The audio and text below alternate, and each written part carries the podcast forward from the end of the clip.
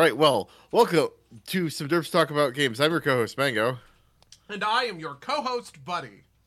Today we're going to do an AMA uh, for our 300th episode. It's been uh, a long time.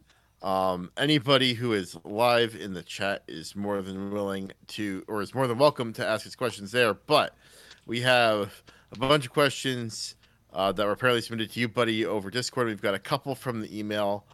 Um, my vote is that we do the email ones first because that's the official. Okay. Uh, all right. So the first episode 300 question um, from our good friend Akshay. He's got three of them. Um, one, is Blizzard salvageable? oh man, that's a complicated question. Do you what? It what do you think? I'm actually interested in what you think. Um, so it depends on what you mean by salvageable, right? Like, it is it possible for Blizzard to move forward as a company that is successful in the gaming sphere? Um, I think the answer has to be yes, right? Like, I, I, I like, I think based on name and goodwill alone, it will float on for a while before things fall. Based on the juggernaut that is WoW, right? Like, it will still be a profitable company. Um, will it ever be the Blizzard of, you know, the golden age of Blizzard? I think the answer is no.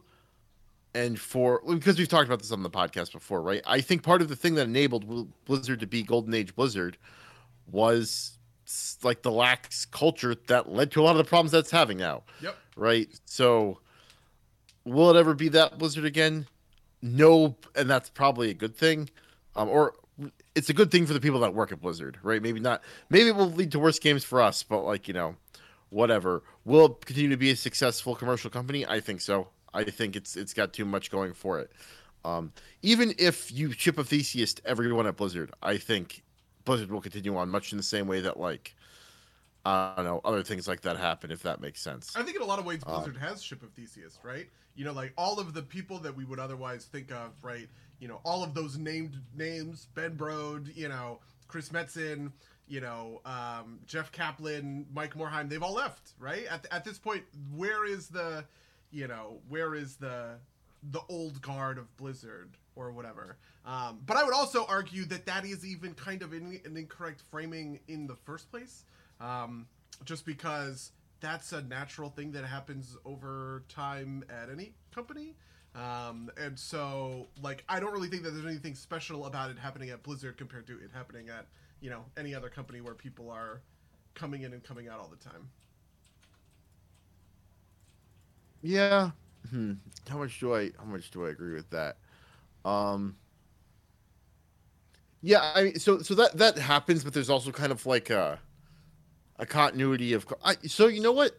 That's the thing, right? I think ultimately you're right, but it also hasn't happened to games cuz games is too young for it to like really be a, a, real force if that makes sense. Really? Right? Like I like mean, I, I Microsoft is other places, right? It happens with you know, Call of Duty does this literally every year, right? And it's swapping back and forth between Treyarch and the other one, right? And nobody blinks an eye at that, right? You know, Halo moved from Bungie to three four three. Um, I just think that like over time, it's pretty natural for these big franchise in the same way that honestly, it's not even just about gaming and Blizzard, right? You can make the same argument about movies, right? Where it's like, Right. you know, James Cameron makes the first two Terminator movies, he writes those or whatever, and then a bunch of more Terminator movies come out under different people because the the the power is in the IP and the people are fungible, right? And whether or not that that you know all of those other Terminator movies are bad, I would agree with that, right? Um, but you know, it's just natural for people to move from one thing to another. So I don't really think that there's like a different phenomenon happening at Blizzard outside of the fact that it just happened to be this Rockstar studio where people did learn the names of Ghostcrawler and Ben Brode and you know like all of these other people who are kind of these signifiers of you know the company. So so so so that's that's actually an interesting point, right? Like I think I think because games are such um they tend to be less authorial productions, right? Like, you know, there are some, right? Like Hideo Yep. Kojima comes to mind as like a as like a, an auteur in the video game space. But because traditionally that that mantle has been taken up by the studio, right? Like you think of things as a Blizzard game or a Nintendo game, right? Even though they do have creators associated with them, and you you sometimes get little little bits of split off there. The I feel like when you say Blizzard, you're thinking of Blizzard more like David Lynch mm-hmm. or Denis Villeneuve rather than thinking of them as you know the as the Alien franchise, right, or the Terminator franchise is, is, is what you said, right? Um, and I think I think maybe we're start we're like at that point where that those those seams start to come apart, right? Like because I think you're right, right? Call of Duty is not associated; it's associated with Activision roughly, but it's not really associated with the studio anymore. And it's also not really um, associated with any individual person, right? By the way, has yeah. this fixed my audio issue? I realized that my mic was up when it should have been down.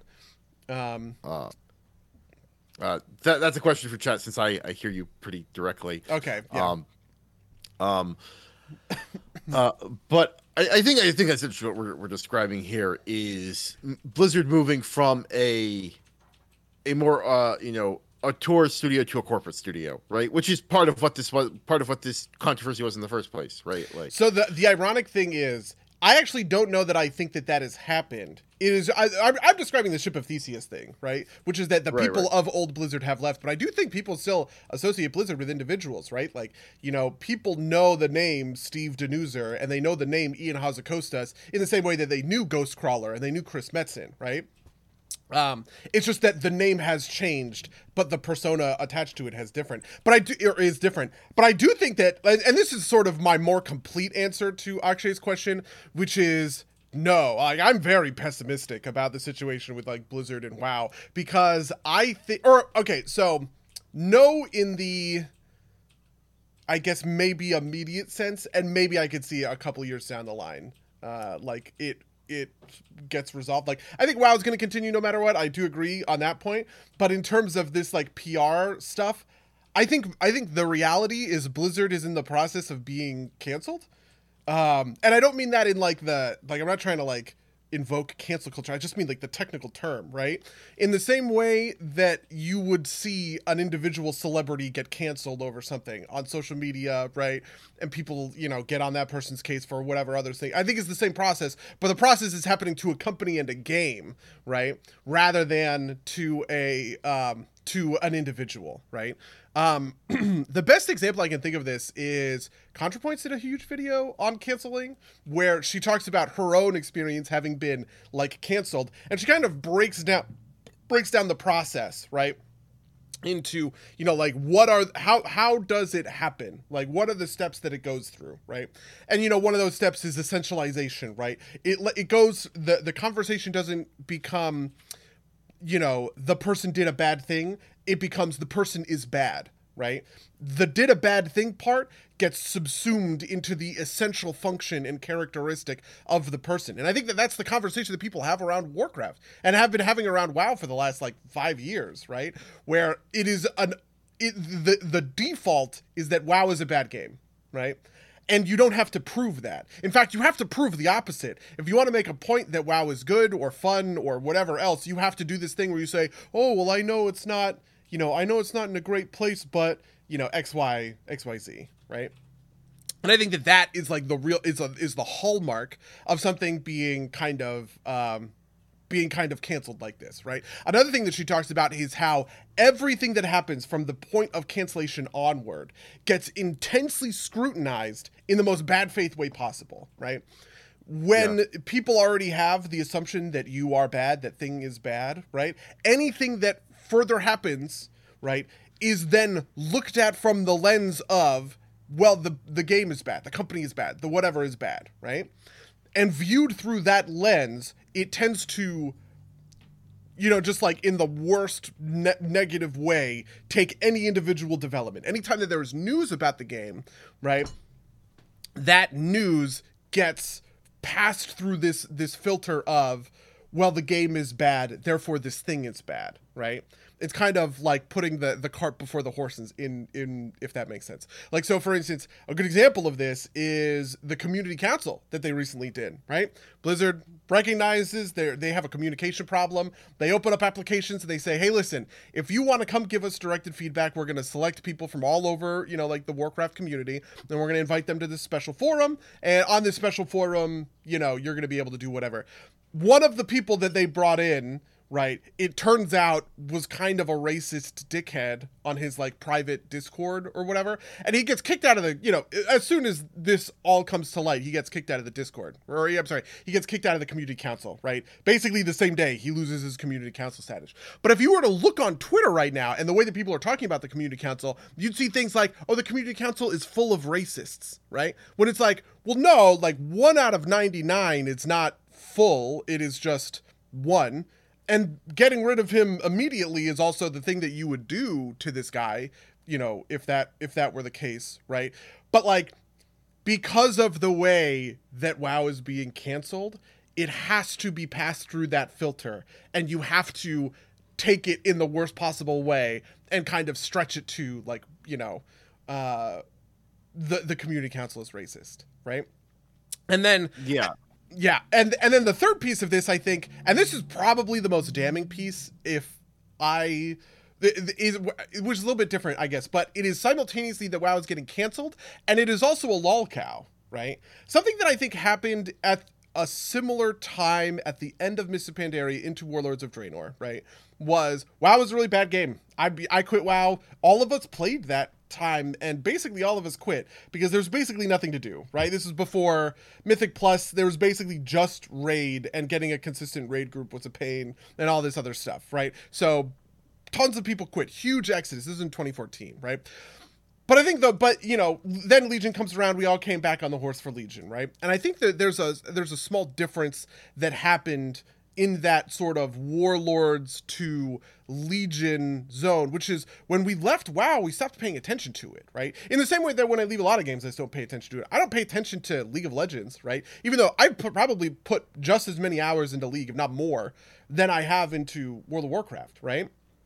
Um but those uh but once i quit league i just kind of said uh, why would i pay attention to this anymore? Like why would this be on my mind? Why would i look at news for this? Right?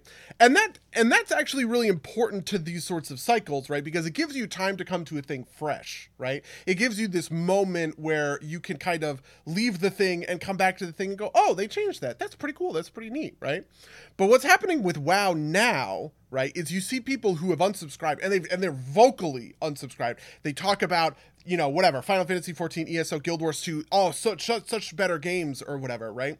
But then anytime that there is wow news they also comment on the wow news. And they comment on the wow news specifically to make fun of the wow news which is so which i think that is unique right? Because it never gives someone the space to look at something new to the game and come back to it and go, oh wow, they changed that. That's cool, right? Because everything passes through this filter, this bad faith filter, right? And you have to make fun of the thing because you know you've moved on or whatever. But like anytime it happens, that's news, and you have to make fun of it, right? Um, something that happened on the Final Fantasy 14 subreddit the other day that I thought was incredible was someone posted a quote and the quote was you've never seen you know water like this before right? And they showed a screenshot of an area in final fantasy 14 where you can stand on the water and the point of that post was to make fun of the WoW 9.2 announcement video, right? Where one of the devs, as he's talking about, you know, as he's talking about the new zone, says you've never you've never seen water like this before, because the point is that there is water that you just stand on, right? You don't sink into the water or swim, you just you stand on it. That's that's all he said, right? But that post got 6,000 upvotes in the Final Fantasy XIV subreddit, which doesn't even have anything to do with WoW, right? And it's referencing an esoteric joke from the WoW 9.2 announcement video. Like, I just feel like that is the th- that is the the principal case of WoW is a lol cow. We have to make fun of it constantly, and anytime that there is going to be news about the game, that news is going to be, you know, that news is going to be passed through this filter of we have to shit on it. Wh- Which is why I'm very pessimistic about, you know, that's why I'm very pessimistic about this whole thing.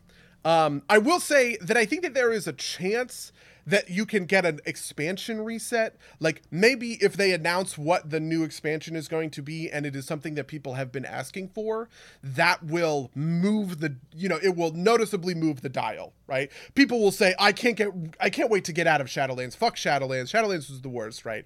And then we're gonna move into whatever 10.0 and have a and have a good time. But I don't have a lot of faith in that either because I think that the nature of game development is so slow relative to the discourse around it that it'll never be fast enough to catch up against bad faith kind of takes on this stuff, right? Um, commonly, this was something that we heard about Shadowlands coming from Battle for Azeroth, right? People didn't enjoy the Battle for Azeroth's expansion. Shadowlands gets announced. It gets announced with a whole host of changes that people asked for, right? And then as soon as it's out, now there are new, different problems to focus on, and all of the problems that are fixed are gone. You, you know, nobody talks about like how Shadowlands fixed gear, right? And made it so that most gear is if it's an eye level upgrade, it's just going to be an upgrade for you. Most of the secondary stats are in parallel. I'm sorry, in parity, right? So you never get in this weird situation, which I got into all the time in Legion and BFA, where like if the thing doesn't have haste or mastery on it, it's just a, a, completely garbage piece of gear. They they got rid of all of the you know Titan forging and corruptions and all that stuff, right? Just to make whatever dropped off the boss, that is the gear, right? And as soon as you got it, you got the best possible version of that gear. All of these things were things that people have been asking for for years, right? But as soon as it comes out with Shadowlands, it, it it falls away, right? So when you do something right, you don't get any credit for it if you're Blizzard. If you do something wrong, you get destroyed for it constantly. Um, and at a certain point, you know, over the course of the patches, over the course of the expansions, I'm sure that whatever the new expansion is, people will find a new reason to complain about it and the changes that that, that got made, and that will be in this cycle all over again. So there you go. That's my incredibly pessimistic point of view. Yeah, so I, I think I think that's mostly correct. Um, I think that there's like some things there that like, you know, I think I think I think on the whole your your analysis is correct. I might quibble with some individual points, right? Like I think that some of the stuff you're identifying with the Shadowlands, like desired changes are like reversions to the means you don't get credit for things that were good before you you made them bad type of deal.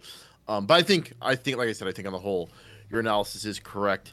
I think like kind of like I also wonder how much of this is you know Blizzard could make good games moving forward, and the discourse around them will just be poisoned, even if that doesn't really matter, mm-hmm. right? Like the, the, the discourse around Activision has been poisoned for a long time, outside, you know, even outside of the sexual harassment stuff, right? Just like Activision is a shit company, and everybody shits on Call of Duty. Call of Duty still sells like millions of copies every year, right? Like regardless of how like uh, of how of how much like the you know the gamer haute couture shits on it, yep. it sells like you know it sells like you know like hotcakes, as does Madden, which you know weirdly like the the sport sports gamers are like a weird weird clave that like oh yeah like FIFA and Madden are actually like incredibly yeah I yeah I get that one hundred percent and they're incredibly toxic monetarily right like mm. they they have like the worst but no one cares because like real gamers don't play sports games oh yeah it's right? like how um, Roblox is a company that is nine times bigger than Ubisoft twice as big as EA and uses the most like basically the most toxic like monetization and all of that stuff and specifically targeting kids 12 or younger but nobody talks about fucking roblox right? Yeah. You know we, we have to talk about this stuff. Yeah i think that that's true. I do think that wow is in a unique place. Um people care about this stuff in a way in the wow community that i have that i do not see in anything else. Actually i once made this point um on I just wanted to see, like, I was talking with somebody on like the Warcraft subreddit about this, where they were talking about how important it is, right? And I do agree that the stuff happening at Activision is, you know, is important.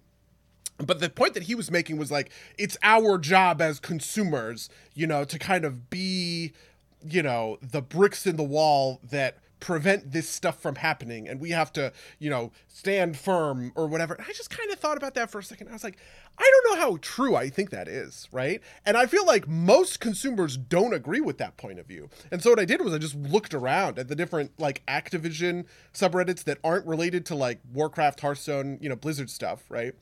And nobody was talking about any of this stuff, right? This was on the day that I think the Bobby Kotick article from the Wall Street Journal came out, right? And it I do think it was on the Call of Duty subreddit, but I just I it got like 11 upvotes. And it's just like they don't care. They do not care about it. But it seems like the Warcraft community, the Blizzard communities really do care about this stuff. Um, so maybe that's maybe that's room for it being different.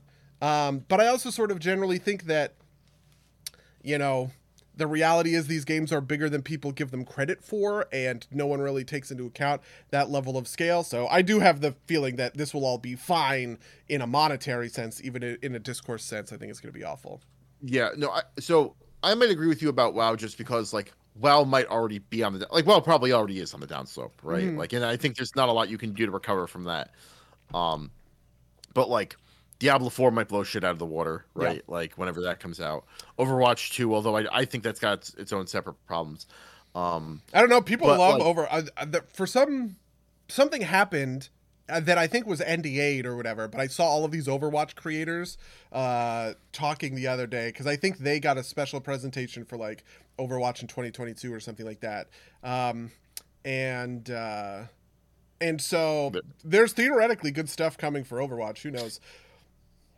Sure, but and just to, to kind of like close close the circle on on this kind of stuff, right? Like, I think, I think Blizzard will continue to make quality products, right? Like, in, in, in response to Akshay's question, is Blizzard salvageable, right? Like, I think we're gonna get a split, right?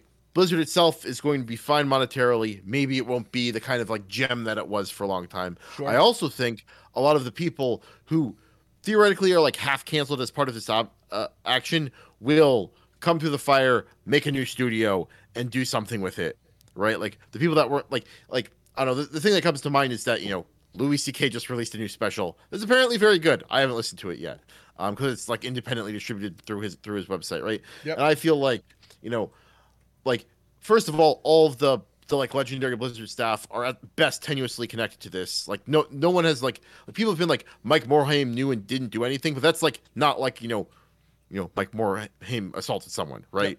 I think that's the type of thing that'll fall away, and like maybe in four years we'll have both Diablo four and the game from Mike Morhaime's new studio, and uh, most of everything will have been forgotten by then. Um, except in the kind of like generic kind of like Blizzard's a sh- Blizzard's a shit corporate company now, right? In the same way that like people buy the Battlefield games, even though EA EA was like voted worst company in the world over like you know, like you know, like worst companies, right? Like I, I Yeah. don't remember. I I- don't remember at the time it was like Bank of America or, or you know Wells Fargo during the height of its crisis. People were like, "Well, EA is real bad because it's using bad video games, and I like the video games, right?" Like, um, Yep, that's definitely true. Yeah, something I, So- I once said uh, was nobody cares if a pedophile slices their bread, because and it's not because they don't care about you know their money going to pedophiles. It's because they don't care about bread. You know what I mean? Yeah. Like I don't give a fuck who. I don't know where my bread comes from. the the The whole interaction is I want the thing. I'm gonna pay three dollars for it, and I'm gonna put it in my cart with all this other food and move on with my life. Right? But because people, you know, the the um I don't want to say obsession, but like the attention that that goes towards these things is so high, right? And people do get you know really into these as a as like a hobby, right? Yeah, Um, it just it that it heightens that feeling. What definitely. Um, I do think there is one other possibility which I'm not. I'm also pessimistic on. I don't think this will happen, but I think it could legitimately change things if it does, which is if Activision Blizzard legitimately unionizes.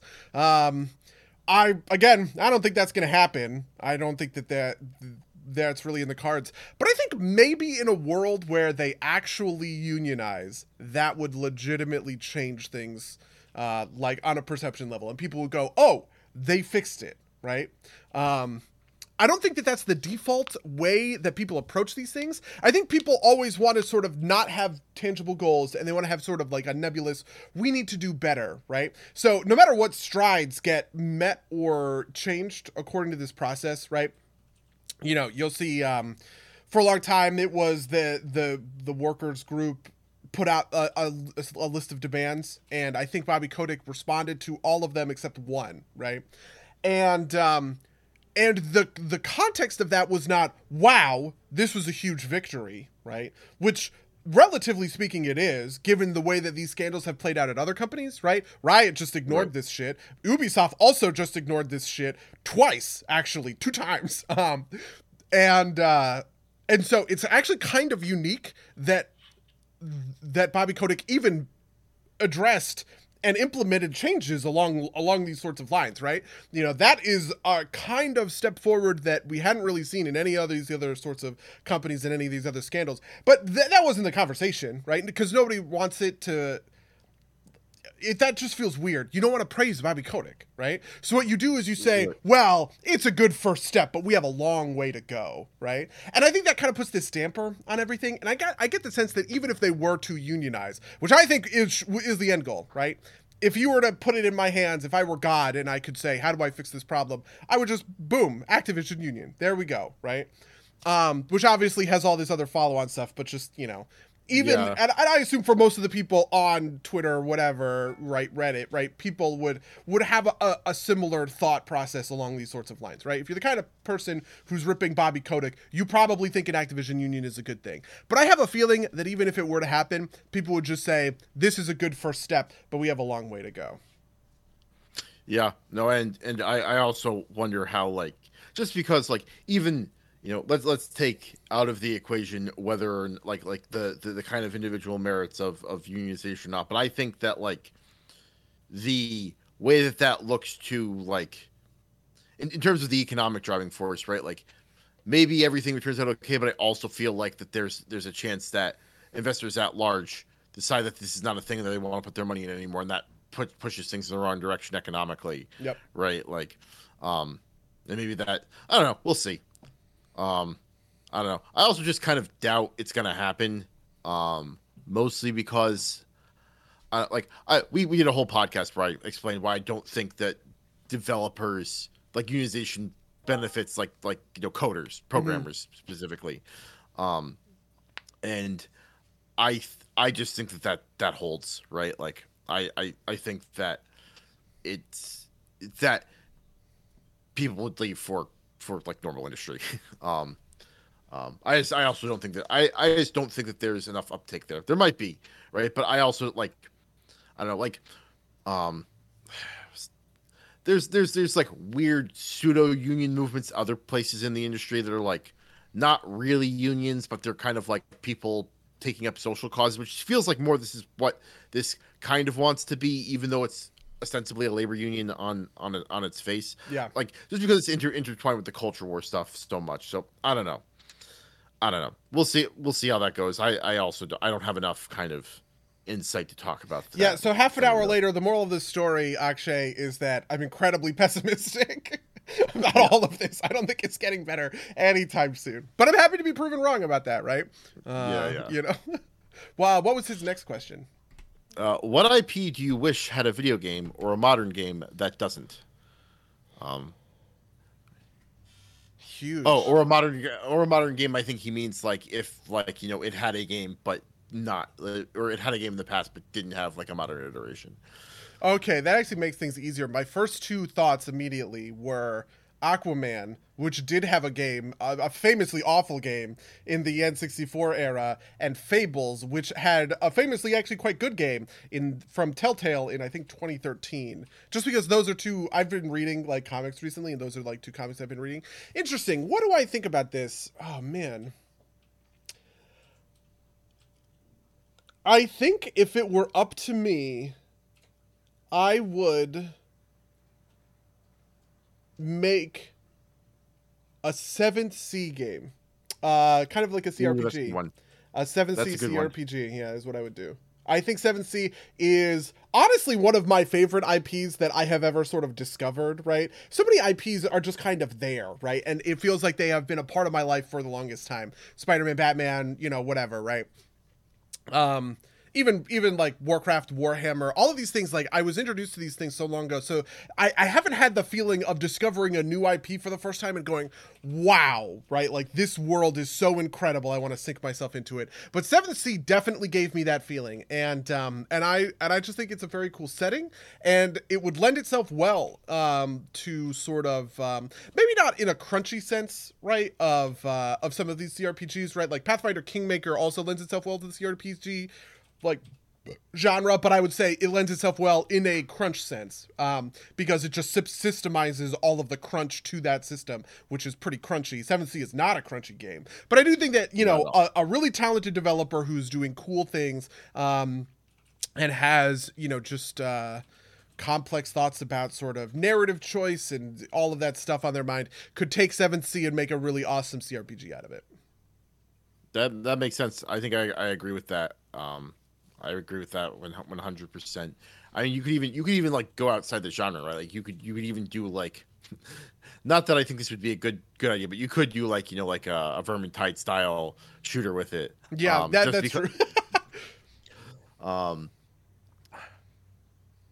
honestly, honestly, now you've got me thinking of like doing Seven Sea, but in like in like um a paradox game, right? Like having like that or like a total war. I think actually total war would be better. Like total war 7 Sea, I think would be great. Um, That's interesting. I also think that would be great, but for like completely different. Like that is it's entirely on the world building, right? And has nothing right, to do yes, with like yeah. the systems or whatever. But just like how interesting it would be in this kind of um, close but not quite medieval setting, um, uh, or maybe Renaissance setting, somewhere in there setting, right? Um, making like making a, a grand strategy strategy game out of that. Yeah. No, and for for for my answer, like I'm I'm thinking, and I don't have a good answer, but I I am thinking that like like a lot of these books that I've been reading recently that are very good, I actually don't think make for good video games. Like just kind of like you know like I kind of don't have any desire to have like a Dune video game, right? Because it's got cool world building, but it is very centered around that kind of a Atreides plot line. Yeah. Right. Um, and like um, like I'm reading Hyperion by by Dan Simmons, but again, it's it's focused on the events of the story, right? And so there's like like Seven Sea is great because there's a whole world there, right? Like, um, and so, similarly, like say Lord of the Rings is good, but there's video games there, right? There's like yeah, not. I, I have I... I... have the same feeling. I actually think that uh, the, a Game of Thrones would be also a great example of this, but there are video games um, in that setting uh, though they're bad yeah. as far as I understand it. But I think you know, like a Game of Thrones version of Total War would also be insanely fun. Actually, I don't. I wouldn't want to do Total War if I was doing Game of Thrones. I would want to do a Paradox style grand strategy. Yeah, yeah, I think I agree with you on that. Um, like the best experience I've ever had with Crusader Kings two was the Total War. Uh, or I'm sorry, the um the the Game of Thrones mod for Crusader Kings 2, which was just like so complex and there were so many kind of pieces to it. But um, yeah. Yeah, um, God, that's an interesting question, but it's a very good one.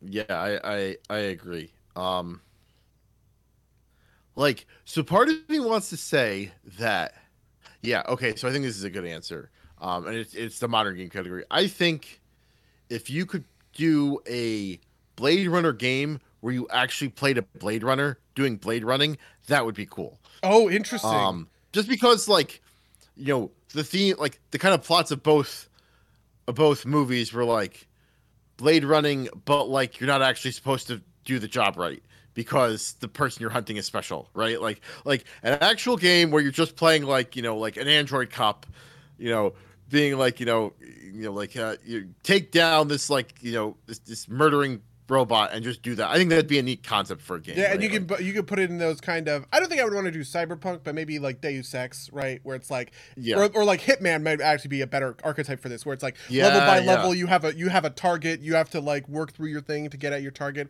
That would be sweet. I would also like that quite a lot. Blade Runner would be a really good one. Man, that's interesting. Because there hasn't hasn't been a Blade Runner game, even though it kind of feels like it ha- there has been a Blade Runner game. Uh, so there, there has been like an adventure game uh, that's okay. apparently um that's, that's that's pretty that's apparently pretty good. Um, but uh, I haven't played it. I just saw. I think Mandalore Gaming did a uh, uh did a did a thing on it.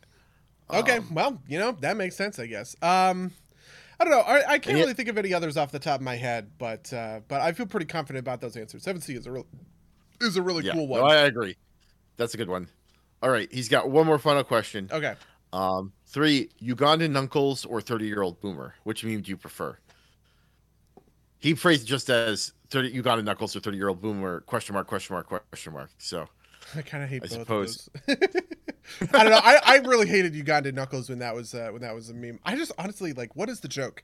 Can someone explain the joke to me? What? Why is that even funny? I don't understand. so I, th- I, I see, I think this is why it died super quick. Like, it is funny in kind of like a, like, that is completely like, it's like a very weird combination of things, just kind of like strikes your funny bone. Because, like, I enjoyed it for like a week, right? But, like, once you get past that, it's kind of like, there's nothing else there, right? It's like there's the shock value of a stupid, like a stupidly modeled Knuckles that has a weird accent. Like that's you know funny, kind of like a shock humor kind of way for like you know a week, like I said. But then like that's why it died out so fast. Um, thirty year old boomer, I think has more meme ability, right? Like specifically with Akshay, I will send him just like like memes involving a can of monster, right?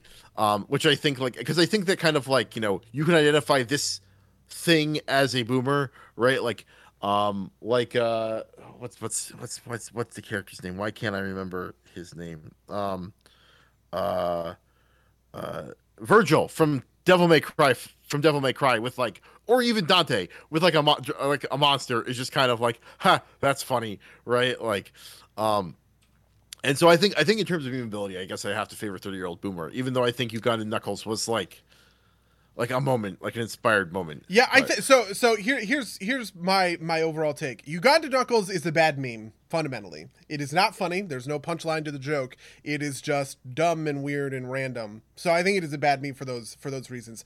30-year-old boomer I think is a good template for a meme, but I just think most of the ones that I've seen, maybe like I I've just never seen good versions of this meme. Um, because I've definitely seen them on like Twitter, but I'm just like looking at the ones that I just went to kn- know your meme, right, where you can just see big a big list of a bunch of different ones. And i'm just looking at all these i'm just like oh god these all suck so bad. So i think 30 year old boomer is a good template which has like b- mostly bad memes made of it which i think makes 30 year old boomer the better of those two categories even though i don't Yeah, particularly uh, enjoy either one so I, I'm just gonna say like 30 year old, or uh, rather know your meme having like the I think it's by recency primarily, not by popularity. So like a meme having a, a bunch of bad meme versions of it is evidence that's a pretty good meme, I think, because that means that it's got enough cultural cachet that like people are just using it wrong. you know what you're Um, probably that- right i didn't think about that but that actually makes a lot of sense i agree Um, all right, so that's that's all Akshay's questions. Um, by the way, people on the stream, if you wanna if you wanna ask questions, feel free to throw them in the chat. But we've got one more from Iran, uh, our friend of the cast, who's come on for a bunch of Hearthstone uh, casts. Um, uh, he asks us, "Have your gaming and or media tastes changed since you started the podcast six years ago?" oh that's actually an interesting question Hmm. as well Yeah, oh man I mean, don't sure the know answer, has to be yes. Like I feel like the answer has to be yes, but I'm not sure if I'm cognizant of it. If that makes sense.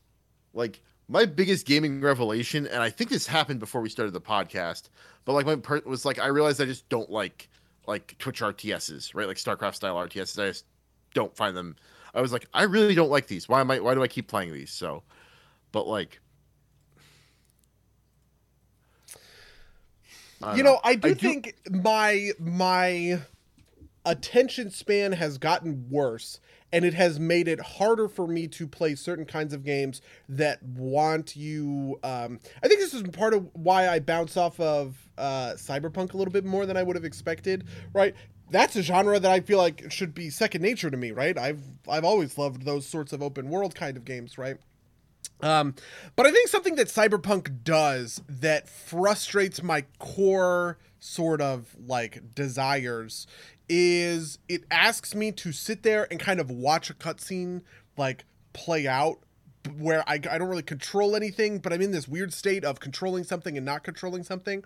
Um, and that just kind of like made me sort of like realize that I don't have I don't have a great sense for those kinds of uh those kinds of games anymore and I think it'd be hard for me to get into, you know, um I don't know what's a good example of this, or maybe like Mordor. The the what was the second one? Shadow of War.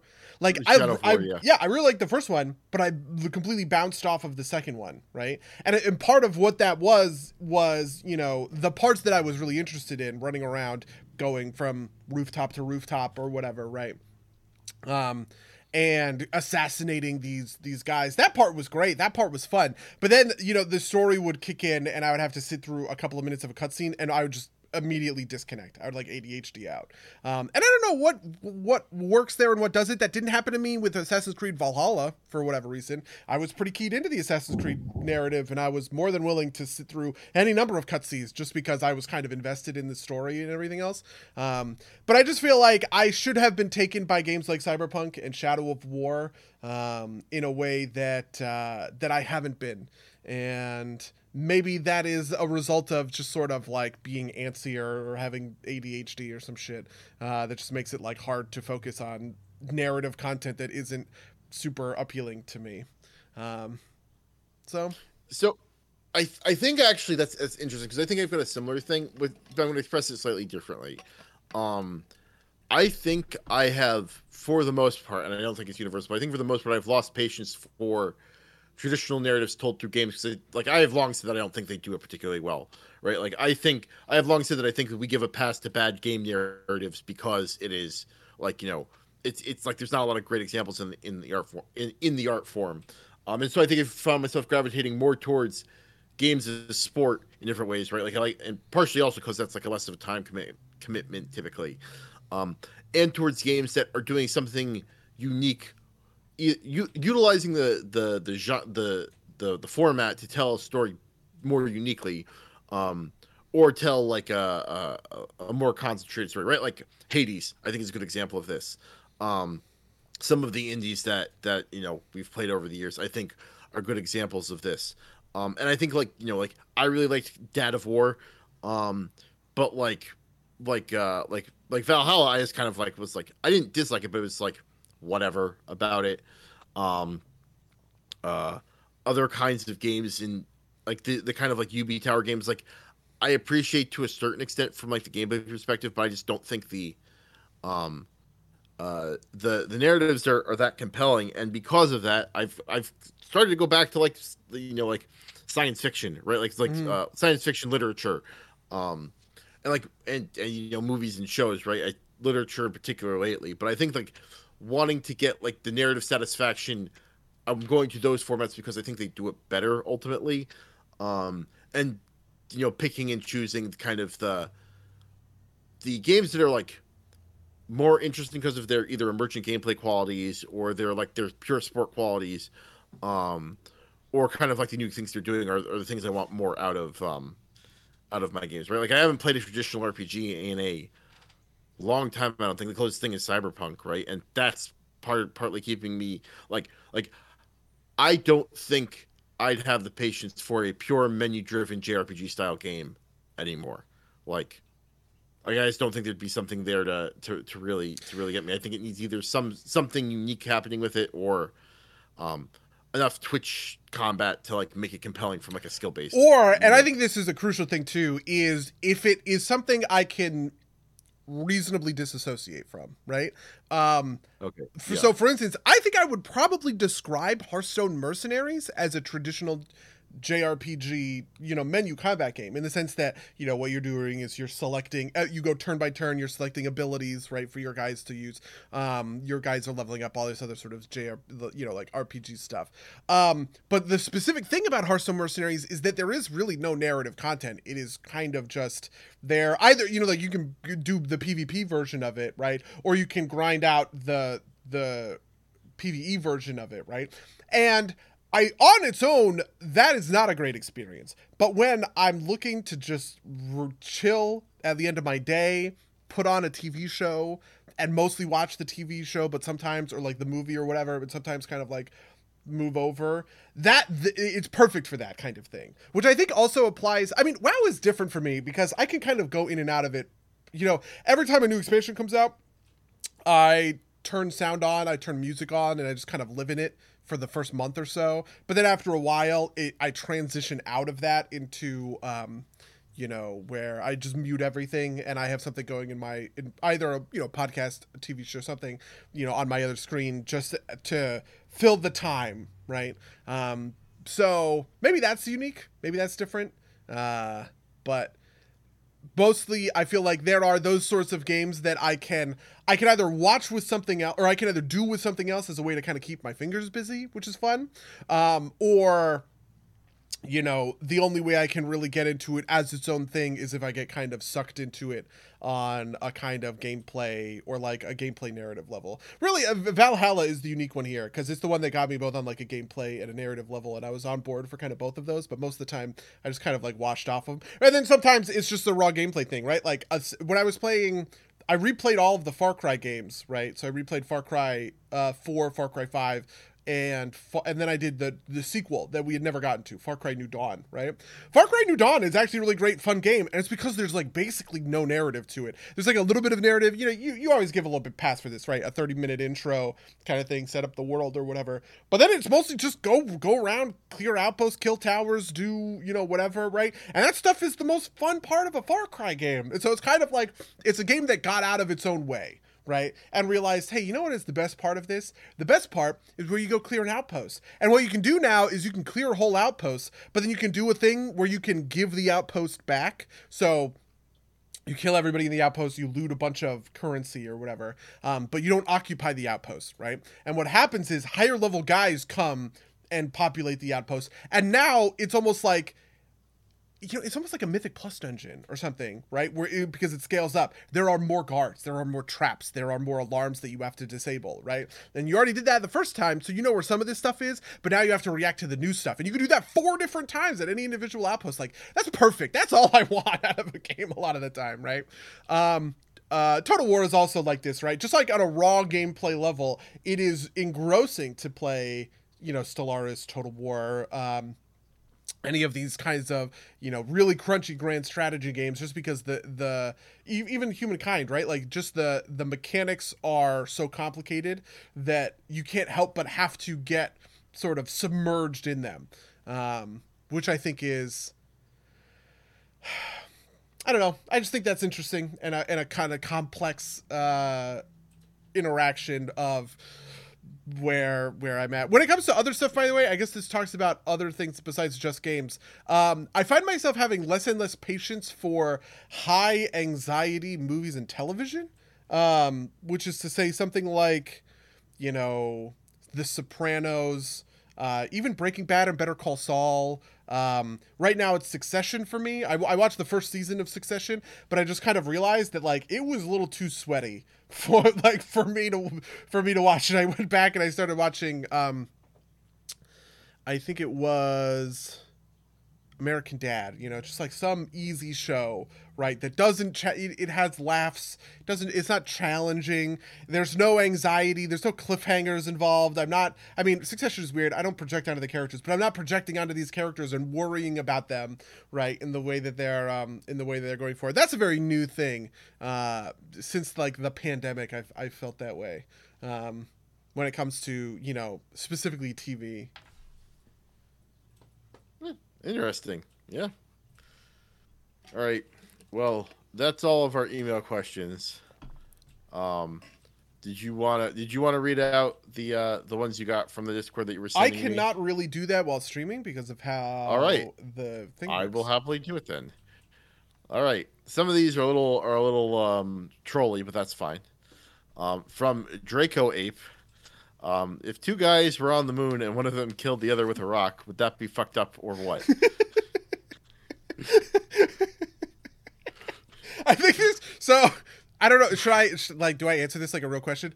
I think this is asking a moral question, right? Like an ethical question. Yeah. Um, which is right. If there's no one or if there's no one else around, if I kill if I kill someone else and I'm the only person, what is the ethical problem with that? Is something in and of itself ethical, or is it relativistically yeah, ethical? It, it, you, you you hold dogmatically that that uh, killing people is wrong. Yeah, right? like, and I I think I do. Yes, right. Like, I would not like to be killed by a rock on the moon. Um, you know. I mean, was the guy asking for it? You know, did he have it coming? right, like. so like. I have to imagine if you ask a question like this, right? Like you have to imagine that this is all other variables like held irrelevant, Yeah. Right. Yeah, yeah that's true. right? Like, can, if the question is, is can I imagine a scenario where I, someone would be justified in killing somebody else with a rock on the moon? I'd say sure, I could imagine that, but I, I, I have to imagine that that's like not the solve question. I also think it's a troll question, so I don't think we have to give it much more than this. Yeah. I mean, I so the interesting thing, and this is kind of where I've come in terms of like moral philosophy over, you know, however many years, is that um I kind of think the two frames are sort of like consequentialist and um like categorical morality uh, in most cases, and they both have clear upside and downside, right? Categorical morality has the problem of creating terror, you know, like bad conditions because you hold true to these things, even in situations where it is, you know, like demonstrably worse, right? Right. Um, so an easy example of this might be, you know, under a categorically moral system, you would not kill a person who does some terrible heinous thing that ruins the whole world or, like ruins a bunch of people, right? Right. You know, and that's in a certain way that's the downside, and that's kind of the fucked the fucked up thing. The consequentialist fucked up thing is, you know, you have the the ends justifies the means problem, where you can kind of get away with doing really heinous fucked up shit as long as it has a pretty good result, right? As long as the thing works out okay, all the stuff that happened before that is sort of forgiven under a consequentialist mindset. And I really don't know that either of those can be like realistically correct.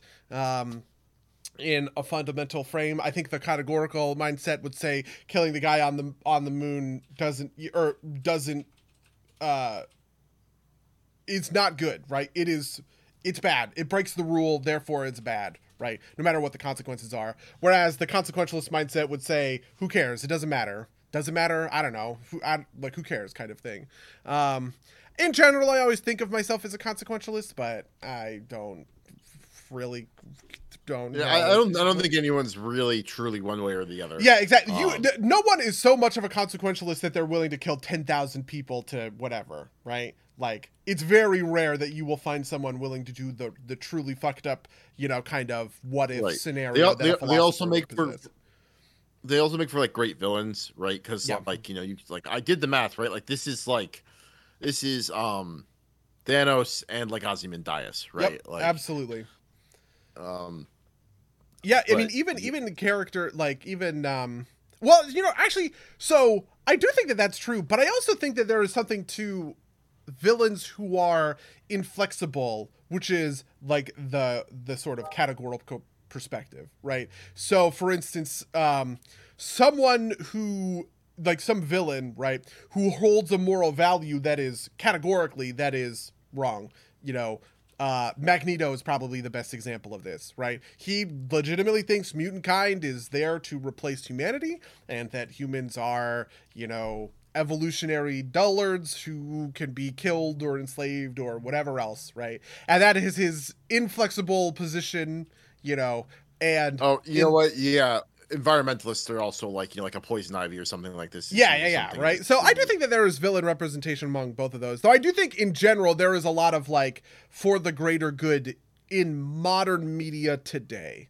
But I think part of Yeah. that is because villains are f- less frequently like you know the example I think of is um is Ratigan. I'm stealing this from Lindsay Ellis, the YouTuber Lindsay Ellis, because she talks about Ratigan, the um the rat gangster from The Great Mouse Detective. Yes, Why is he a villain? yeah. Because it's fun. Because making money. Because he's greedy and a dick, and that's it. You don't need to explain Right. it more than that. It's so rare to have that kind of a villain nowadays, right?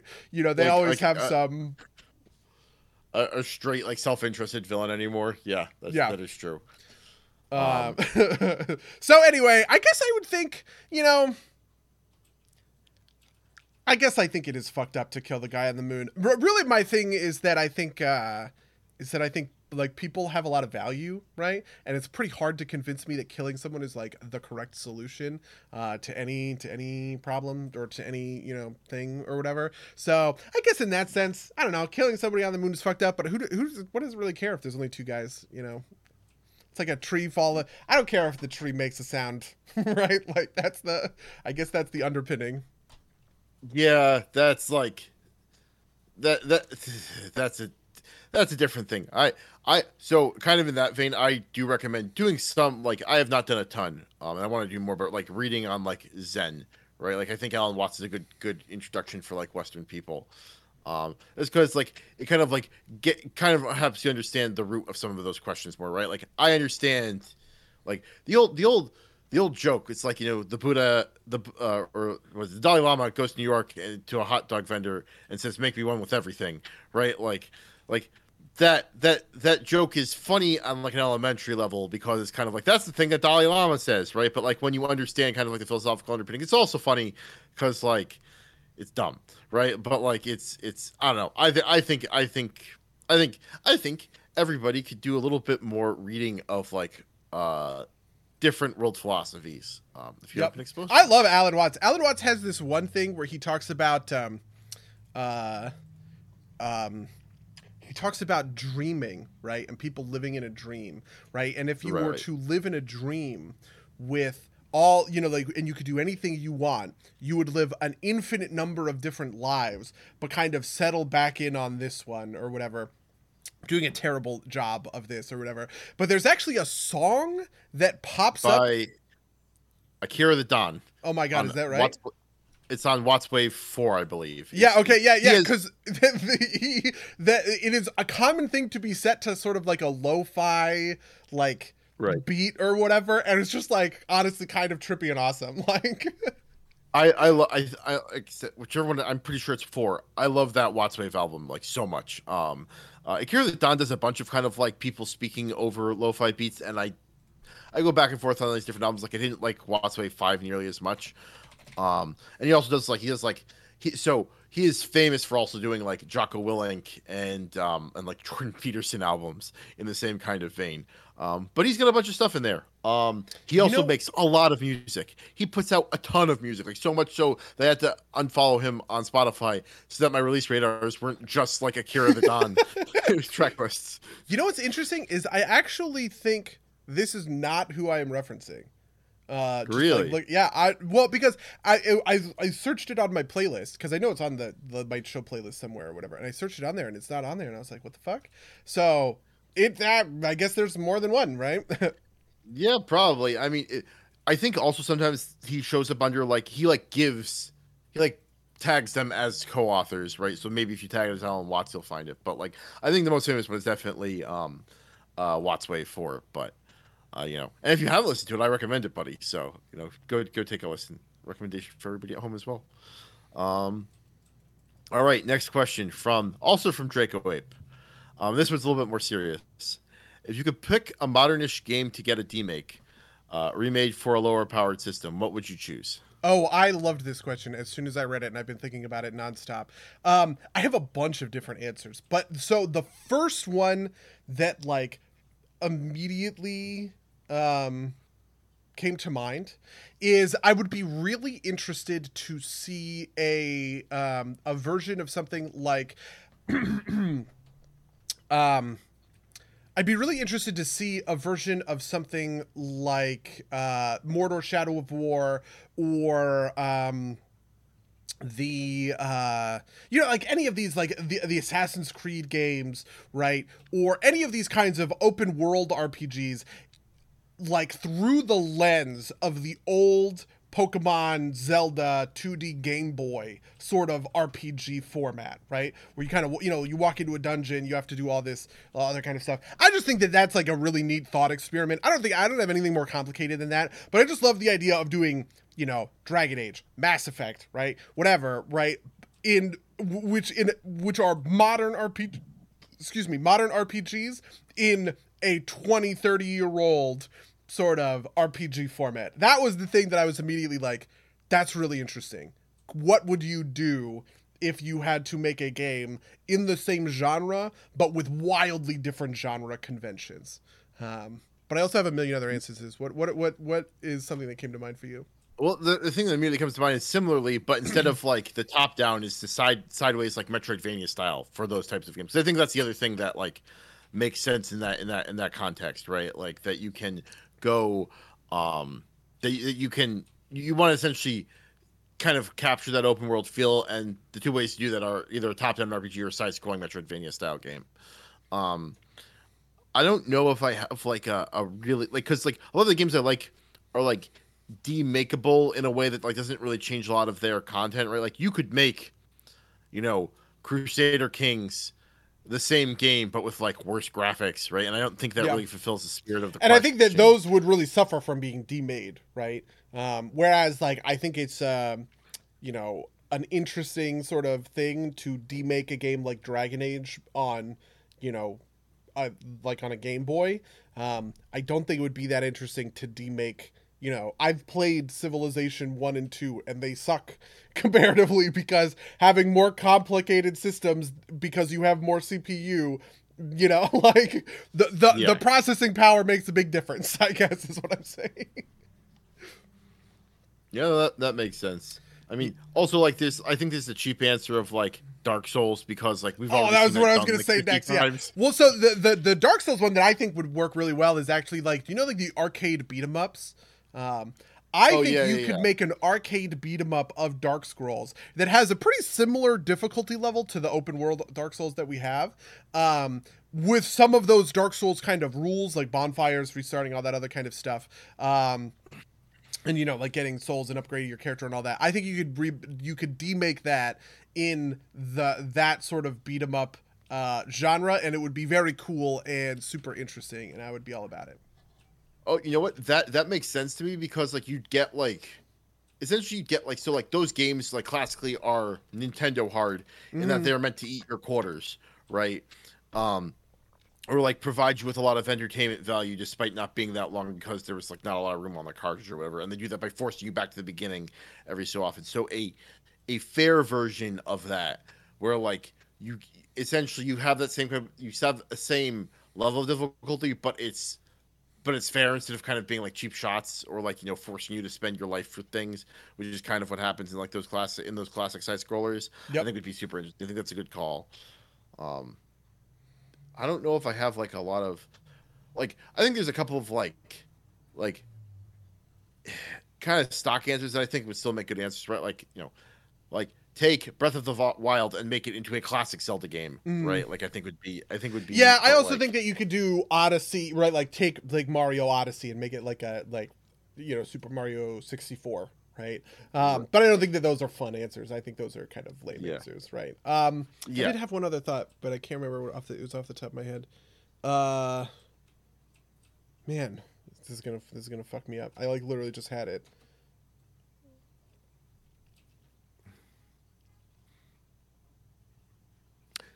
I would be interested in like taking something like so I imagine doing something like taking uh like a total war warhammer and turning it kind of into like a heroes of might magic style game as i don't know if that counts quite as a demake because you've got modern iterations of the heroes of might magic style but like where because you can't do like the real-time strategy really well you're like that turns into like a turn-based thing for the battle systems and like making I don't know. Maybe I'm maybe I'm just taking you know Total War and turning it into just like a, a, a straight turn-based game. But I feel like I feel like there's like some room there for like a a, a more open kind of like battlefield, but not quite. But like it meet I don't know.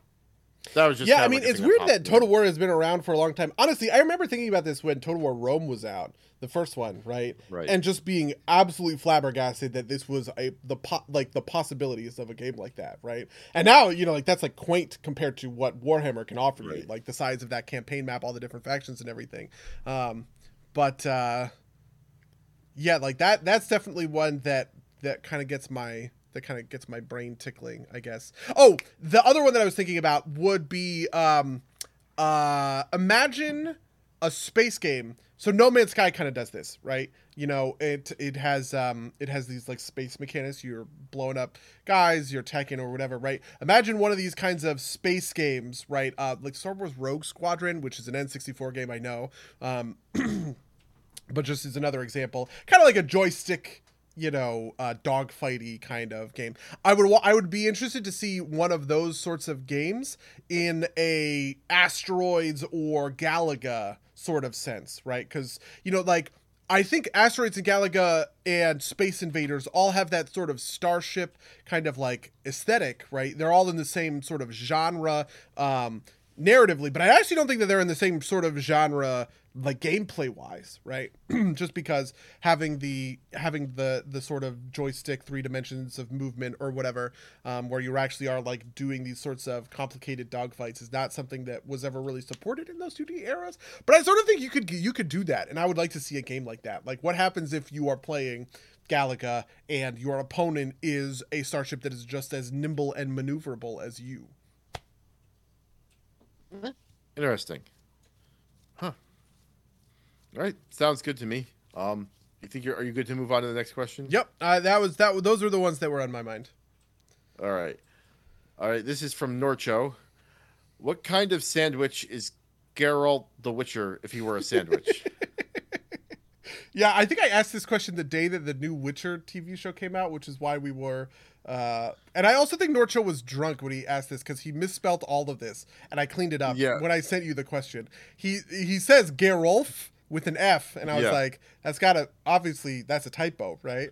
Uh, we've got we've got three three weird questions about Geralt from Norcho here. yeah, so all of them take- were Gerolf with an F, by the way. Which I, but anyway, thank you, Norcho.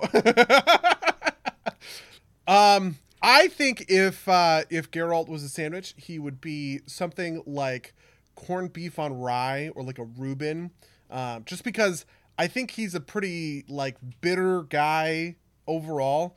You can tell I thought a lot about this. He's a pretty bitter guy overall, and I think that those two tastes are maybe the closest the sandwich world gets to that kind of, um, you know, to that kind of like bitter, salty, right? Like as the core taste of the sandwich. I think you could also make an argument that anything with like weird condiments would also count here, like horseradish, right? Like people do horseradish mayo on stuff or whatever. But I feel like That's not weird.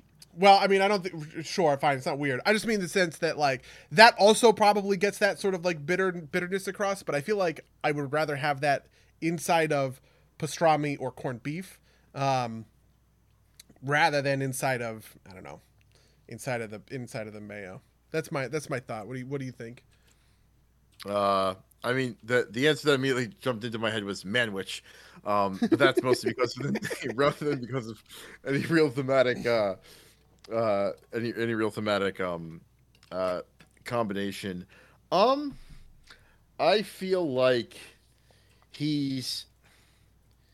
Yeah, I, I don't I don't really have like a great answer. I, I think I think you're you're right in kind of like your your general setting too, right? Like I don't think I think like something that you've captured there too with like the corned beef on rye type thing is you you get you kind of get like a a vague Eastern Europe style thing, which is obviously a big big influence on on Geralt. Like part of me just wants to be like you know kielbasi and sauerkraut on like a roll or something, right? Oh my like, god, yeah. Uh, like but that that's mostly just kind of like tying into the eastern european roots um but like you know I, I think i think maybe something with like like a strong herbal note to it.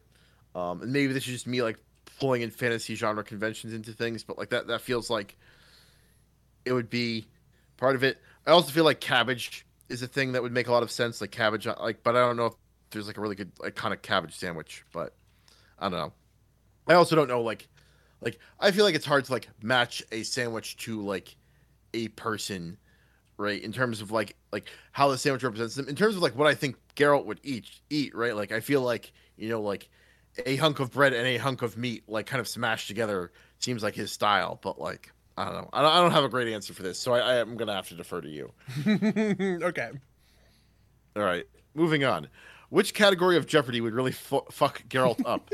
um, and my immediate thought was something like modern architecture, because, like, you know, yeah, like some trivia trivia about the st- like Star Wars trivia or something, right? Like you know. Yeah, yeah. I, I really did enjoy this question though. You know, like which category, and specifically the way it's worded, which category of Jeopardy would fuck Geralt up? okay, so outside of, I think outside of the um, the obvious answer, which is modern shit that Geralt doesn't know about, I think maybe my favorite answer for this would be something kind of along the lines of like, um, you know, uh, like what wh- like what like the day-to-day life of a farmer or something like that. You know what i mean? Just like something in Geralt's life that he is that he is not you know part and parcel Okay. to because he is fundamentally a witcher running around killing monsters right and so yeah you probably would not understand the fundamentals of crop rotation if you're a Geralt that kind of thing Yeah, yeah. So if, if the frame is, you know, this is like Witcher World uh, Jeopardy, Yeah. where like, you know, Alex Trebek is like, you know, like a you know a, a an appropriate period peasant, and that all makes sense. What would, what would, what would uh, he fail at? I mean, that's I think that's a good one. Um, I feel like you know, like, you know, normal healthy relationships, like stuff like that, because like. like psychology Um, questions empathy questions Yeah, yeah, you know, like or you know, or like, I maybe think- like think- uh like what what are the most popular ballads or like songs in in taverns in you know whatever Witcherland is called He might know that though, right? Because yeah that's like true i one- guess he does hang out in taverns he hangs out there a lot, and he's got Dandelion, right? Yeah. Um. Although maybe he off he offloads all that information to to Dandelion. Um. Yeah. Uh.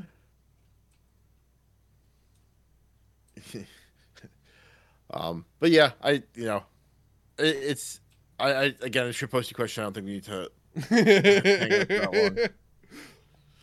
Um, and then the third question is why doesn't Geralt have the hat? Um, yeah uh, this one uh d- eh, so he doesn't wear a helmet i think is is what this is getting at. And is that a is that like a meme or something that Geralt doesn't wear a helmet? Not that I'm aware of. okay so i guess Um, was just really drunk or blazed or something. Yeah, I mean, it's not even like I don't think he has like a hat in the game that like would be missing from the from the from the show. Like maybe he's got one in the books that like you know. And the answer is is because you want to see Henry Cavill's beautiful face, but um, that's the best I can like give. No, I think that that's I think that's true. I think helmets are dehumanizing, and you know you're you're meant to project onto a protagonist, right? This is why. Um, so This is why Finn takes his helmet off super fast. you well, yeah, well, no, but this is why. Yeah, so Patrick Willems made a made a YouTube video where he posited that the best movie sport, like the best sport that you can make a movie out of, is baseball, and um, and he kind of goes through some of the different ones. And one of the things that sinks hockey and football that he talks about is in hockey and football you have all this padding you have a big helmet right? And that hides an actor's face right? It, it prevents you from being able to really see them. And something you see in football movies right is they get the camera really close so that you can see past the kind of like the grill or whatever. I don't know what you call that thing that that stupid like gate. yeah, yeah whatever that thing is called and so you can see you know like keep their, their head safe, buddy. It's important. well, no, sure. I just mean that like you can see inside of it, right? So Yeah. if you're if in Friday Night Lights or whatever, and um, well, I guess Friday Night. Who's what's a good football movie that has famous football? The replacements with Keanu Reeves. Does he play football in that, or is I he the coach? I think it's Keanu who's the no, he's the quarterback. Okay, Um, so yeah, because you need to see Keanu's face, right? So all so all the shots on Keanu are gonna be really tight close up, so you can see past the football helmet, right? But for for the opponent, you never get that kind of thing, and that actually kind of dehumanizes them, almost like a Nazi uniform does, right? You see somebody in a Nazi uniform, you don't think of them as a like a person almost, or like a stormtrooper uniform, right? You think of them as this, you know, whatever thing you can just murder. Um, and so I feel like that is the that's the reason why Geralf doesn't wear a hat. Why Geralf doesn't wear the hat. Yep. All right. We did it. Right, we answered on. three trolley questions insanely seriously. All right. Um, in a similar vein, from Vel, why do they call it oven when you of in the cold food and out, out of out hot eat the food? Which so first of all, just to my to my very good friend Val, what the fuck? What, what is the use of the word of in this sentence? I don't even understand it because that What- like the, the joke is like of oven is is of and in. And I wanted to be really clever, so I looked up the uh, etymology of oven. But like oven is like not like from another word, right? Just, like, oven is the word for like the heating vessel Oh thing, right? Like, um, so Did I ever tell You know- so one of the, one of the things that happened to me in college is I took a like a, in one of my classes or whatever, and I had to do a blue book essay, right, where you write answer an essay question in the final, and I had just the dumbest fucking brain fart of my life. Which was I couldn't remember how to spell the word of, and I was sitting there and I was like, how, what, how do you spell this word? And I was just like, I'm just gonna do it phonetically. And for the entire essay, I spelled the word of UV. And my professor pulled me aside because she didn't understand. She was like, "What the fuck is this?" And I said, "Listen, I'm sorry. I just like I couldn't fucking remember how to spell this word." she was like, "Okay, I guess." And she actually regraded the test, and I ended up getting an A on that test. But it was just like it was the dumbest thing in the in the whole fucking world, right? Uh, stress man does like crazy things to you. yeah. I don't oh think I've ever God. Um, I never, I never like forgot how to spell of, but like, on like at least one test, one like I think it was like an AP test. I wrote like, I like didn't know like what the rebellion was, so I just like made something up and wrote about it. Um, I think I still got like a four on that AP test. Um, uh, but yeah, like the um, whiskey rebellion or something. Yeah, something like that. Um, oh, you know what? You know what the other thing was is it was on the lit test. This was like they said like describe like three successful like parts of like writing an essay or something, and like I couldn't think of a third one, so I just wrote using verbs. I wrote like a couple paragraphs on how like you can't like write a successful essay without using verbs, and so. um, honestly true you know what my Yeah. grandfather would agree with you he my grandfather was a newspaper editor and um and he really liked to edit my essays when I was in high school. He would always want me to send him an email with my essays, and he would tur bring them, turn them back. He was also a college professor, but he would turn them back. He would cross out whole things, and his thing was the verb is the engine of the sentence, right? And what people do commonly is they take a bad verb, they take a, a weak verb, and they kind of spruce it up with an adverb, right? Where they say, you know, such and such happened, you know, or, or uh, like uh, XYZ, Buddy said loudly, right? Said is a weak verb in that, right? But you get description by adding an adverb on it, so you add loudly onto it. And his thing was, no, no, no. What you do is you just cut the verb and you find a better verb for that. So it's, you know, XYZ, Buddy exclaims, Buddy shouts, Buddy whatever, you know, like that Right. kind of thing. Um, so I do think using verbs is an important part of an essay. I do got to agree with this, uh, you know, fundamental truth of humanity that you that you've elucidated on in your AP Lit, you know, essay. See, we've even managed to take the shit postiest of shit, shitty questions and you know pull a real answer out of it. Yeah. somewhere. Also, can I just like what the f- of, but like you, but you don't of in, you like put in, right? yeah, no, I. Uh, it, it's clearly a stretch, right? Like you know, this is like clearly like a demented take on like you know why do you park on in the driveway and drive on the parkway type of deal. Oh yeah, like Um, why do you take a shit if you leave the shit in the toilet bowl? Which I think Yeah, was yeah. also a question from our 200th. I'm getting deja vu about this, but like yeah, like like I, I definitely I definitely understand. Thank you so much, Val. Perfect perfect question, perfect answer. All right, so we're we are getting towards the um the end of our questions. So if you guys in chat, I see you, Lou. If you've got questions for us, feel free to post them um because we're gonna run out of content soon. Um, this is your only chance for the next two years. Um, Yeah, that's that true. not true. Except for Uh, every other email us for- podcast where we will answer questions that get emailed to us. Yeah. Um. Uh. Okay. So, uh, Col from Colby. Um. I assume that's how it's pronounced. Mm. Which is wetter, damp or moist? This is an interesting question, actually. um. I think I think I, I imagine that moist is is wetter. Um. That's I, I think that's my, my stance. Do, do, do you do you have okay, particular... so my my fundamental philosophy, my fundamental theory here, one of them, I guess at least, is that to make a damp cloth, for instance, right, like washcloth, you run it over water and then you squeeze it out, right? So Right. it fundamentally describes not soaked, for instance, would be the opposite of this. Soaked is Right. as wet as this thing could possibly be, right? Um and I guess the question is where does moist fall under in that paradigm, right? Like when does the does the washcloth as I'm screaming it as I'm squeezing it from soaked to damp, when does it become moist? Because if it become, becomes moist after it becomes damp, damp is clearly wetter, right? If it becomes moist before it becomes damp, moist is clearly wetter. See, see, this is the thing though. It's like I don't know. Like, maybe you could you could make the distinction, but I think anything I would describe as moist is like a separate set of things that I would describe as damp. Like damp feels like a word you use to describe something that is like in natural state dry that gets, you know, uh, you know, water into it, right? Um, and it's like on that scale, right? Whereas like something that's moist to me is like something that is endemically. Oh my god, I see what you mean. It is intentionally like a moist cake, for instance, is baked with the predetermined goal of making Right. a moist thing. That makes sense. Interesting. Right. Right. Like you like like you you wouldn't pour water on a dry cake to make it moist. But like if you like but like a like you said, like a wash rag is dry and becomes damp, but I don't think it becomes moist ever.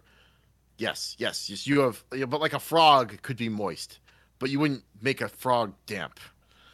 Yeah, that's Which is like- true. I also think that that see that to me almost suggests that damp is wetter than moist, right? Because in a certain sense, like because the moist is the expected thing, it describes a lot of stuff that I would think of as less wet than something that has had wetness added onto it, Okay. right? So for instance, a damp washcloth is more wet than a moist cake, for instance, right? But the thing that's problematic about that is a damp wash- washcloth is probably less wet than a moist towelette. Yeah, just to like break your fucking frog. brain. Yeah. Yeah. Yeah, I, I, I think I think that is I, I think that's the, the thing here, right? Like I think moist like I think damp definitely has like a a a dryness kind of uh in what's the what's the word? Um uh it's not intonation. It's it's like it's like a denotate or connotation. Connotation, think- yeah. yeah, I think damp definitely has a dry like a a level of dryness is a connotation. I don't think moist has that level. Uh, I think its connotation is more kind of like the endemic status of the thing as having the property of having some wetness to it. Um, that is less than like again, less than wet, right? Like I think so. It's definitely like they're both definitely on the lower end of the scales, but like I think just describing two different phenomena to the point where like I don't know. In a certain sense, I almost think it's defined by potential, right? Because moist is fundamentally wet, whereas damp is sort of not, or it's fundamentally less wet, right? In a sense, um, like damp is you get something wet and then you unwet it to a certain extent to make it damp, right? You don't really do that with moist. With moist, it just is a certain amount of wet at all times, right? And I think in that sense, and if I were to take the average of all moist things, right, from one end you have moist cake, which is not very wet, to the other end you have, you know, a moist towelette, which is pretty thoroughly wet. Um, the the center of that distribution is probably more towards wet than the center of the distribution of damp things, which would make me think that moist is wetter than damp, scientifically I- speaking. Yeah, I, I think I think I agree with you. I think I think I think I agree with you. Yeah. All right. So now that that question, that problem is solved. Yeah, the the, the Um, moist damp theorem has been has we've we've issued a proof for the moist damp theorem. Uh, we should get ourselves published in Nature. Yeah. Um. All right, and then the final question that we have so far, uh, Carissa, dear podcast, why aren't cat pets in WoW OP? Clearly, they are the best pets. Fuzzy, cute, great pillows. Clearly, you don't need that. Va- didn't need that vase anyway, so why be mad? Uh, sincerely, K. I would argue that cat pets are very good in WoW. Uh, you know, cat pets for hunter are they they bring bloodlust. That's important. A lot of other things do, but uh, you know, listen. Uh, I I think you know the answer is is of course that you know you want all of your options in a game to be of relatively equal value. That way you can you know have interesting choices, right? If cats were OP, there wouldn't be a choice. You just always pick cat. Um, and so you want things to have at least situational power, um, right? Like maybe you want to bring your cat when you need a lust because you don't have like a mage or a uh, or a shaman. Um, and maybe you want to bring your what is it turtle if you don't have a tank. I guess I don't know. Um, yeah, I mean, what- in the what- open world, I, I typically use right, like so on my hunter, I have a bear who is an open world. Uh, like he tanks for me as I shoot him with my gun for my hunter. Um, is that bear and- named Bear Dash N? Bairn. Oh no! Bear. Oh my god! Oh, I get it. Oh my god! no, that that bear is named Tarhide. He's a black bear. Uh, because my hunter is Maznar Cliffgrove, the mountaineer of Khaz Modan, um, and so he has a black bear named Tarhide. And so he and so in the open world he uses Tarhide, but in most grouped content I don't have a pet out with him because that's you know for marksman hunters you don't have to have a pet. If you take off your pet, you just get a flat damage increase. So in most grouped content they don't use a pet uh, except for when they need to use a lust because they just pull the lust out. They pull a lust pet out of the stable and then they click the button and then they get rid of the pet after the you know after the fight or whatever. Uh, so you um, when not like beast master, I guess pets or hunters, like hunters that aren't bringing a lust pet, or I guess like a situational pet. What what what pets are they typically bringing? You know that's interesting. So so for beast mastery, I'm pretty sure you're supposed to use exotic pets because exotic pets are better. Beast mastery can tame shit that other um, uh, hunter specs can't tame. They can tame devilsaurs. They can tame core hounds. Um, they can tame spirit beasts. Right. Um, they can tame rhinos. Right. Like a bunch of different animals that, like, if I'm a marksman or a survival hunter, I can't tame those kinds of pets. Survival is interesting though, because survival you have to have a pet at all times.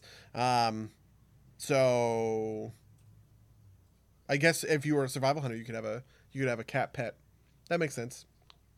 okay. Lou in the Yeah, chat says, I- depending on the content, to my knowledge, like using spirit beats is a thing at all times, or it's using a thing at times.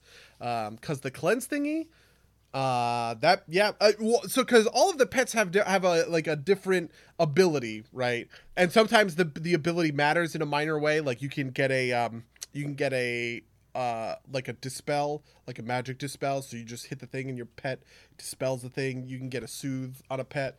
Um you can get a variety of different like utility out of a pet. It's all pretty minor stuff right? But yeah.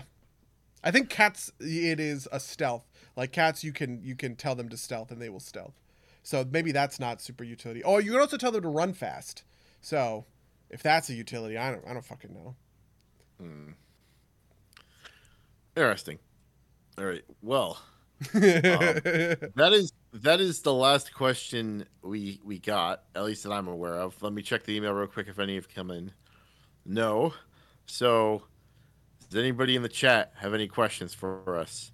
We're almost at like our normal time, so I won't feel too bad if we uh we uh let it let it fall Okay, off. here I'll Um, I'll let you off the hook with a with a little bit of pressure. So think of your question, but I am also going to ask a question of Mango because I will I will give you time to think of your cool amazing question that's going to blow all of our minds no pressure. Okay.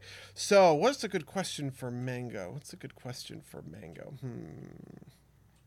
Well, I, I, I was I was thinking, you know, I could ask you a question since we didn't get to do it last week, which is how was your week?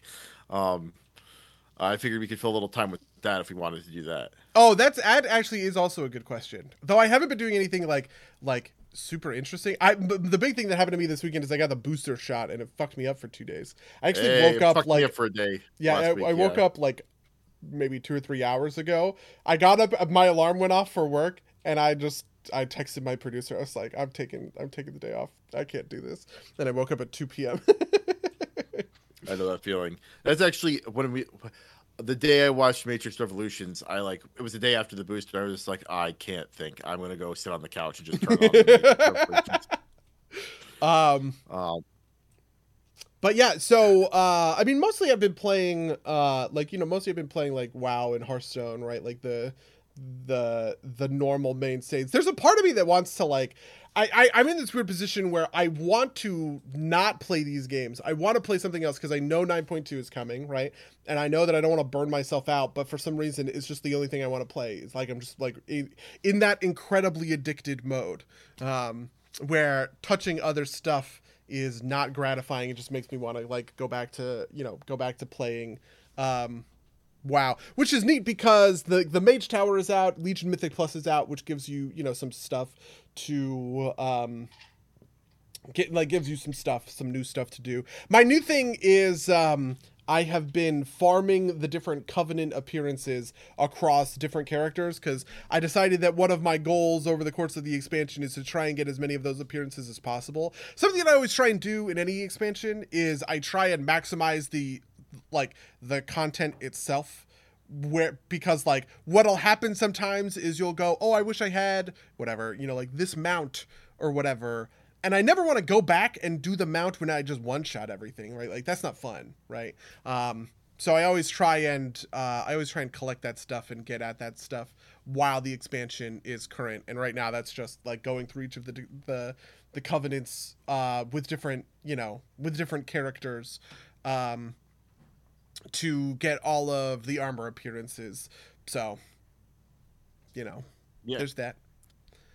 I did Yeah, get I did cool. kill Sylvanas uh, the other day with Patrick's Guild, which was which was gratifying. You know, like they were pushing for AOTC, and I have gotten that fight down like real to a to an intense degree. I had a ninety four percent uh parse just because like the the different like cooldown timings and everything else like it's just like it's it's there it's in my brain and I can't uh I can't like unthink it at this point. There's a lot of stuff about like the second platform and where I want to use pots and where I want to use cooldowns and everything um, that I think is really interesting and compelling about the Sylvanas fight. Um, so, you know, that's fun and that's that's cool. But that's basically my week. What what have, what have you been up to? Yeah, um, I actually, I'm actually curious. Do you do you think you think uh, Wombo will get will, will get AOTC? Yeah. At this point, I am. I there was a while where I did not think we had the numbers. Um, I just looked at the numbers and I said, "There's no way we meet these damage checks before you know, like before getting into uh, Sylvanas, right?" And um, and I think I told you I was like, I don't, I don't see a world where we do this without Dave, without Jade, without right like people who are intensely geared outside of you know heroic heroic raid, right? Um, something about the the raid is that there are a lot of people who don't do stuff outside of raid, so their their gear right exactly right, but like you know the the gear is kind of capped at, and I think Right. that, that makes it a little bit harder, all things considered, because like you know when I'm walking in at item level 248, right, versus you know, and by the way, I want to be clear. I'm not calling anybody out for this. This is ju- I'm just talking the raw numbers involved, right? Versus somebody like Sarian, who really only logs into raid, um, and he's item level, you know, 235, 237, whatever his item level is, or whatever. Um, obviously there's some there's a gap in just sort of like potential damage that happens there and uh and i was pretty worried all, all things considered that we were not going to be able to make the sylvanas damage check just because like we were going to hit the enrage timer because we just didn't have we just didn't have the damage uh, to take care of it. But that mostly came down to me misunderstanding the fundamentals of the fight and the way damage uptime works in the third phase. She actually, the damage check is more forgiving than I thought, basically. Um, just because, like, in the first and second phases, you are. Um, you, there's a lot of other stuff going on. In the first phase, you have arrows. You know, you're dodging a lot of stuff. You have to run out, kill an arrow, run back in. Right, that, that pulls a lot of uptime off of the boss. Uh, the second phase, obviously, there's only the two 45 second damage phases, um, which has the hard cap, right, where you can't get her below 74 percent, 75 percent, whatever the number is. Um, and uh, but the third phase doesn't really have all that much of that, right? There is movement involved, and there's times where you have to back away from the boss, you can't do damage or whatever. That that stuff sucks or whatever. But you just in general have way more uptime on the boss throughout phase th- throughout phase three, which is about twice as much time as phase one. Um, and you don't have to, and you have to do, you know, about 10% more damage, which is still a lot, but it gives you a lot of leeway. So I do think that Wildbow will get AOTC. Like, I would not be surprised if we got AOTC tomorrow, um, just because really I think it's a matter of getting the mechanics down with these, um, with these globs. Um, that are that are coming down on the different platforms and the dispels and the banshees furies and things. Once we get that mechanic down, I'm pretty sure Sylvanas will be will be dead. That makes sense. Yeah, no, I we were pretty close before. Um, personally, I'm a little bit worried that my my, my traveling computer will not be able to keep up, but we'll see. I believe I believe in your traveling computer. I do really want to get uh the the Sylvanas AOTC is interesting because Sylvanas has gear that I care about, which was not true of basically any other boss I've ever done for AOTC before. Um I didn't care about Denathrius's gear. I didn't really care about uh, gear for N'Zoth and Azshara. So but but Sylvanas has this one trinket that is just like insanely good called Old Warrior Soul, which is a strength trinket. Um, and I really want that trinket. That trinket's fucking amazing, right? Uh, which is just like an interesting interaction that I'm not sort of used to, uh, which is, you know, looking at looking at a boss and saying, I want to kill this more than just for AOTC. I want to kill this for uh, the gear that is involved. Yeah, Fair enough. All right.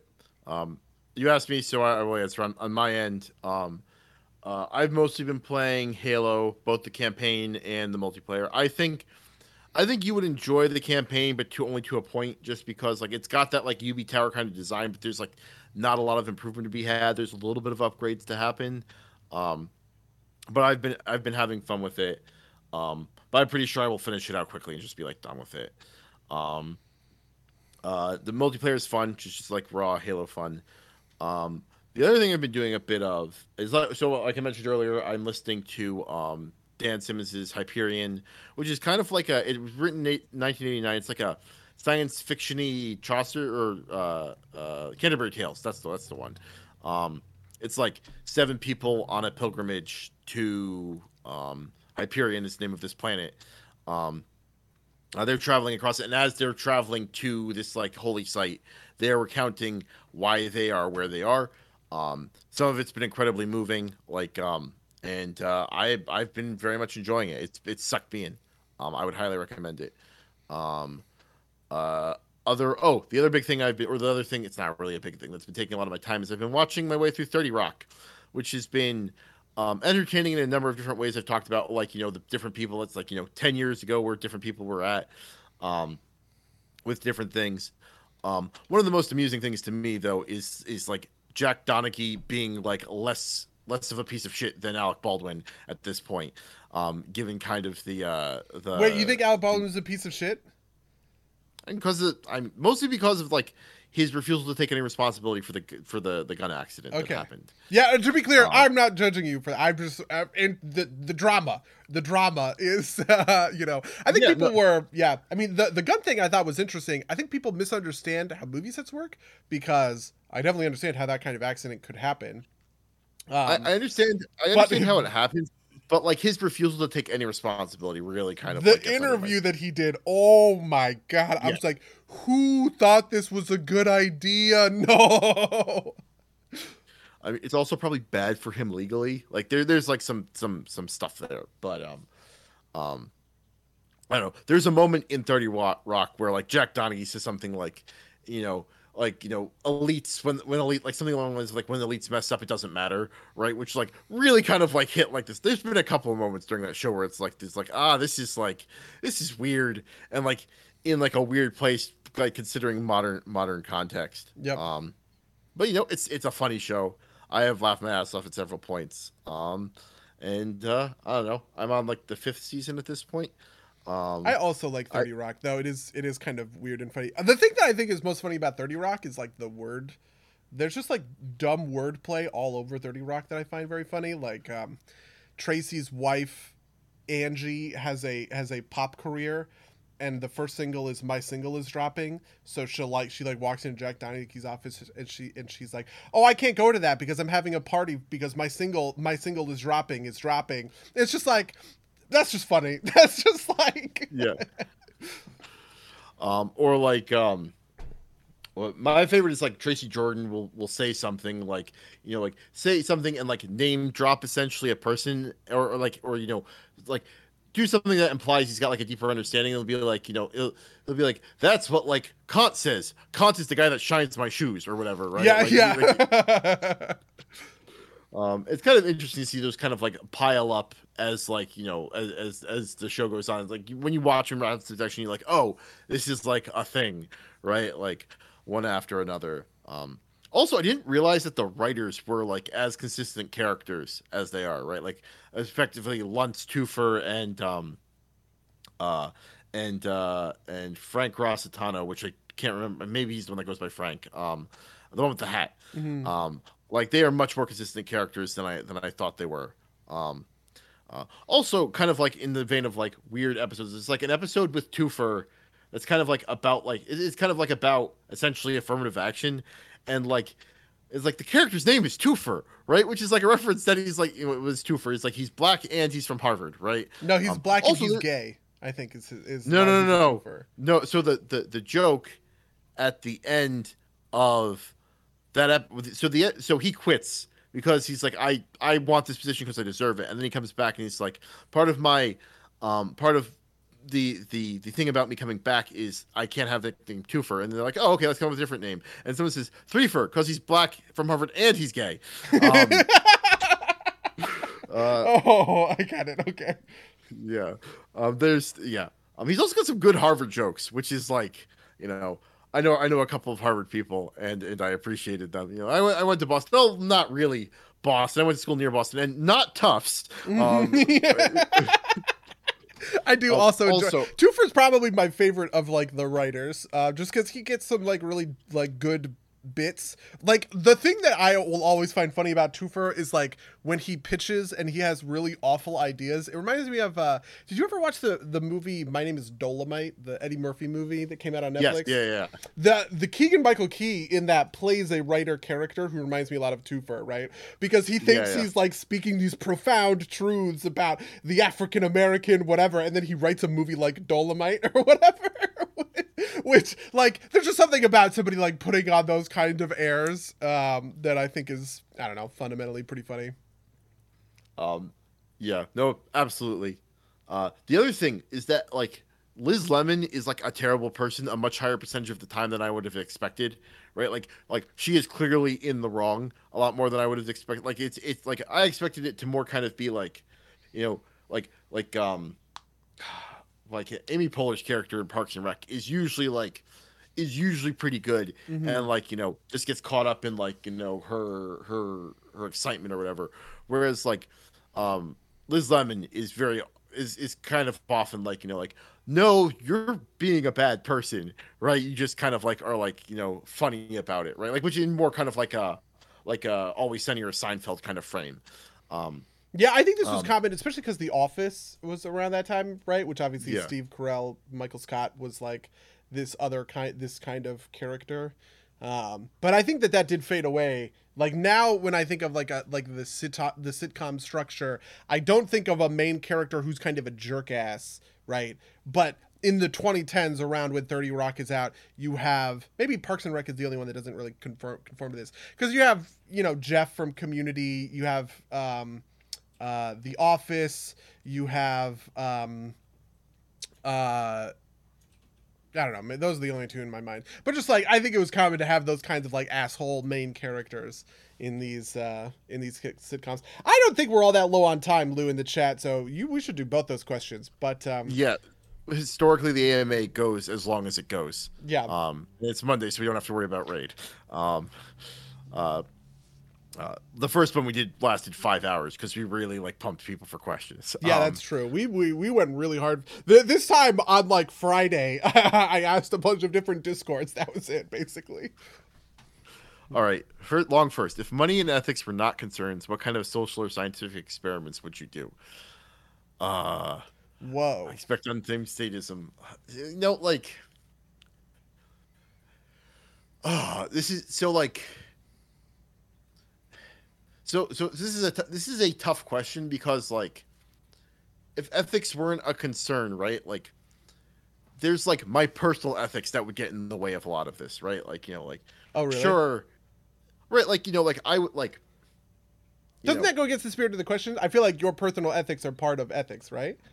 Uh, is it though? Because otherwise, like, otherwise it's it's kind of like there's no like it's just kind of like what can you think up of that would be that would be you know easier to solve if we could just like throw unlimited bodies and money at it, right? Like Yeah, Like, that, like that's kind of where I'm at. My first thought is I would systematically kill and cook ev- every possible thing. I just want to find what what is the best tasting thing, and I would murder is that, is tigers. experiment though? I would kill people. Yeah, well, obviously, right? You're experimenting to see what tastes the best, right? And and and it But would be multiple versions of each, right? Because you would have to do things in different ways, right? Like, are barbecue lion ribs better than barbecue pork ribs? Let's find out. Let's the experiment, right? That's what I would do if I had a limited, you know, money and, Okay, eth- I- I and no ethics. I, I think I think maybe we're we're talking about like a, a di- different levels of rigor here, right? Because like you know, like you know, does do I consider that counting as an experiment? Like you have to double blind it, like you know, you know, you can't like you know, and like taste like you know what tastes the best is like a definitely subjective thing. it would be me. I would be tasting it all, mango. I have unlimited money and no ethics. right, right, but that's not like, but like, does that does that qualify as an experiment then? But yes, yeah, I I I, I see what you're saying. I, I think that's within like the spirit of the question. yeah. Um, This is like famously one of my fucked up positions, which is that like if cannibalism were ethical, I would absolutely eat a human to try it out because I just Oh, want to know oh. what it tastes like. Yeah, no, like like so so maybe this this is, this is like one of my hot takes, right? It's like there is like only the slimmest kind of read of like what keeps like eating human corpses from being a problem, right? Like other outside of like disease vectors, right? Like, you know, I think you've got some interest in what happens to your body after you your life leaves it, but like divested of that, I don't think there's anything like morally wrong with like eating a human corpse. Yeah, and, Right, and really, this is an outgrowth of like the fundamental pattern of if I walk into a restaurant and they show me a weird burger for some animal I've never eaten, right? Like a kangaroo burger, I'm gonna fucking eat the cat. I need to know what that Right. tastes like, right? My curiosity. And so the natural outgrowth of that is the question okay, well, if that burger was a human burger, would you eat the human burger? And my answer is absolutely yes, given, you know, that all of these other things are taken care of. The thought experiment almost always goes like, okay, let's assume we're friends. I die, and as part of my will, I say that I want all of my friends to eat me, right? Um, and you know all of the science involved to make sure that my meat is self is healthy to consume. Would you consume that person, right? Because that kind of that kind of gets rid of the morals of all of it. Um, Right.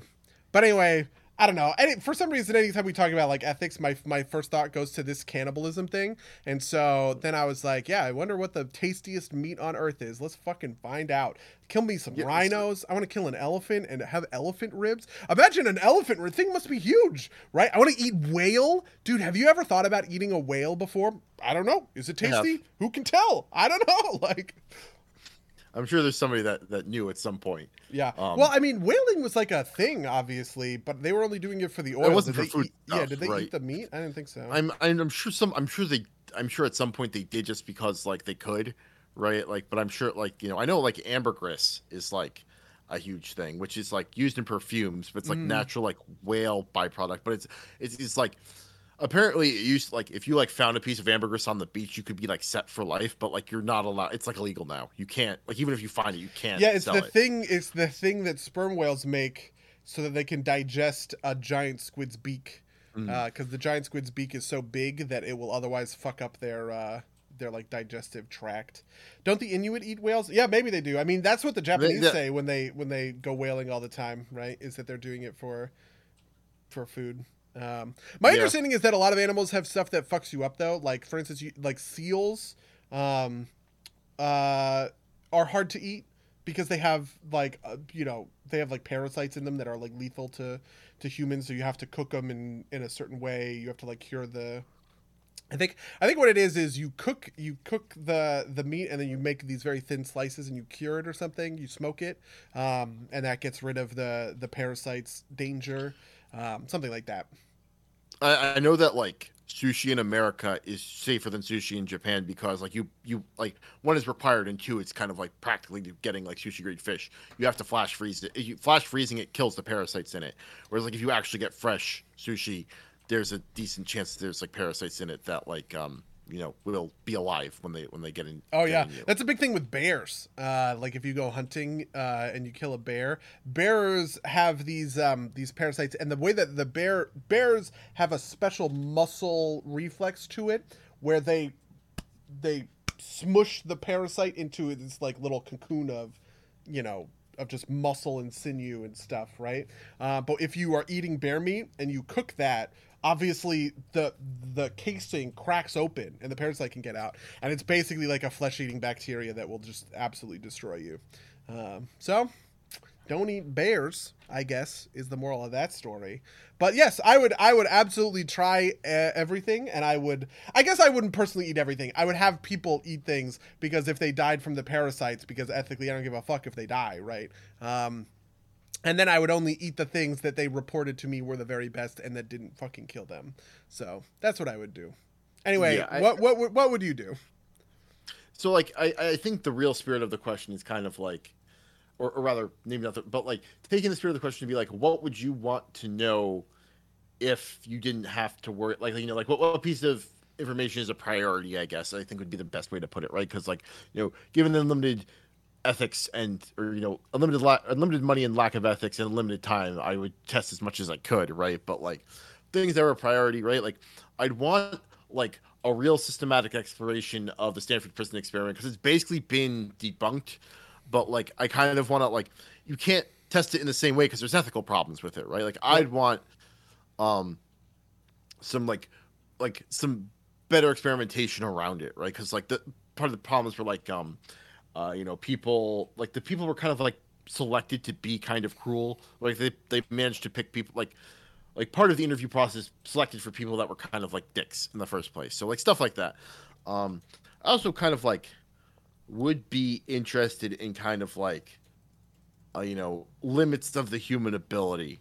Um and like in a way that like i don't like i like there, there, there's there's a part of me like you know there's a part of me that's like i don't want to do this because i don't want to hurt anybody but like given the premise of the question right like like there's like a lot of like essentially nazi science that had to be thrown out because they didn't do it rigorously but they put people through through a bunch of shit right like Oh yeah, this is like kind of- Joseph Mengele, right? Who you know Yeah, yeah. famously committed these really horrific experiments on Jews in concentration camps.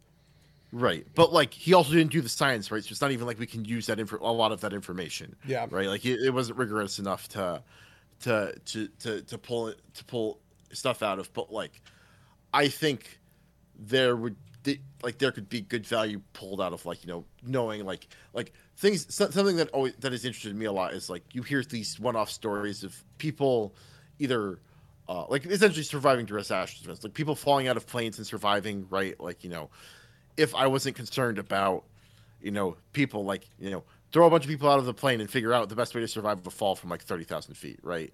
Um, or like people who like end up going underwater, like in like very cold, like, but the water happens to be very cold, so they end up surviving for a large, long amount of time. But like, it's like not a universal thing. It's not like, you know, a person submerged in cold water will survive for a while. I just want to know if like, if you could like figure out how to replicate that. So to, to make that a consistent thing, right? Like, yeah, I definitely the- feel that. I, I also think that there's like a there's like a, a sort of moral question that that doesn't get asked, especially in cyberpunk. I was thinking about this, where it's like, you know, right now they're beta testing. Tesla is beta testing its self-driving feature. Um, in Teslas on on the US, you can download like the self-driving package, and the car will drive itself. Um, and I was thinking, I was like, you know, one of the one of the fundamental philosophies of cyberpunk is that you can, you know, replace your arm with this other thing, right? You can pop your eyeball out of a socket and put a robot eye in there or whatever, right? But like, you, you never have to think about that stuff being beta tested, right? Especially the first time. Who are you going to mutilate? Who are you going to say, I'm going to pull your eye out of its socket, right? And if this thing doesn't work, you're just blind in one eye for, for the rest of your life. There's a real ethical concern there that I don't really think ever gets brought up in this kind of stuff, but it's sort of a bridge to that, you know, I don't know that version of the future if it were to have come if it were to come to pass, um, and I would maybe use this level of experimentation for answering that question if I could.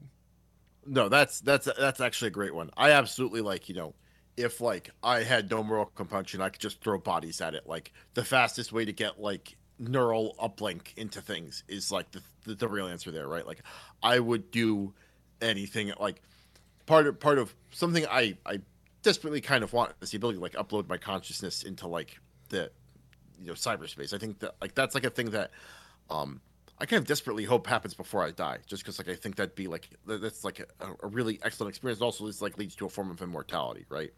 Um, and like I can't, in good conscience, throw other people at that myself. But if I didn't have that qualm, I would definitely be throwing people at that.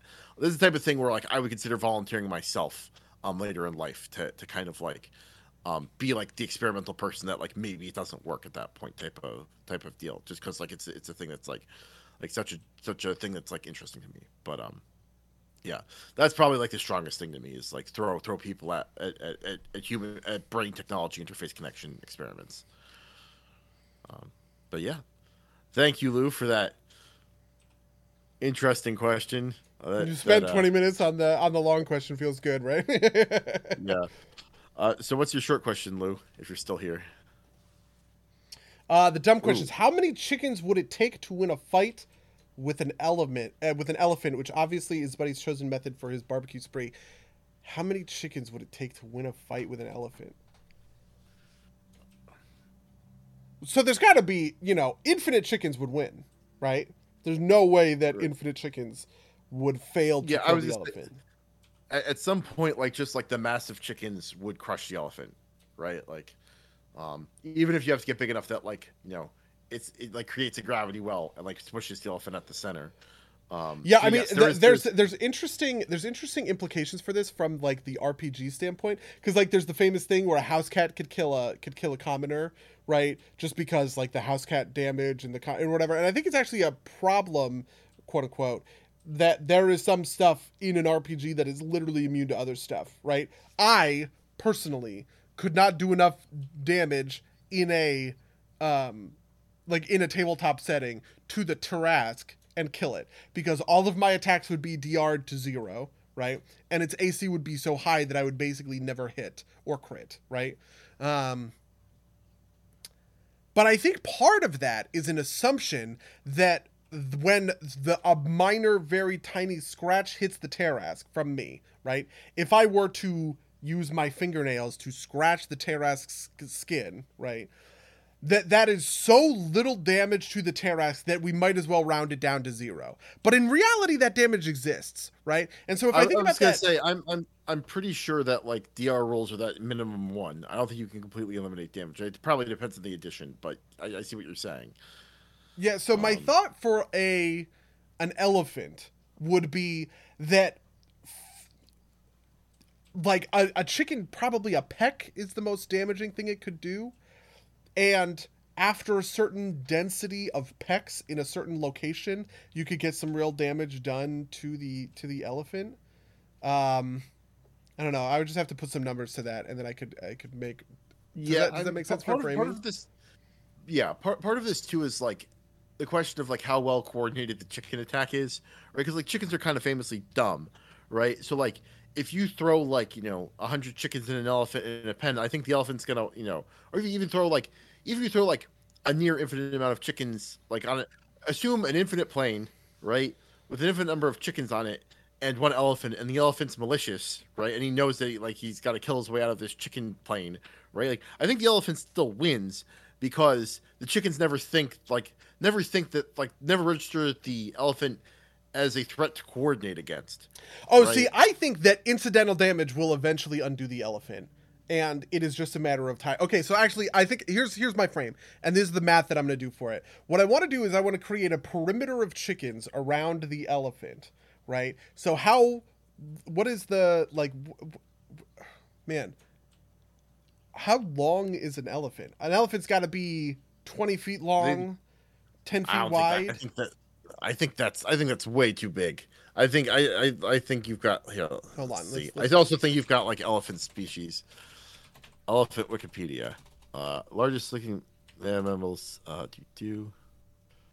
Anatomy size.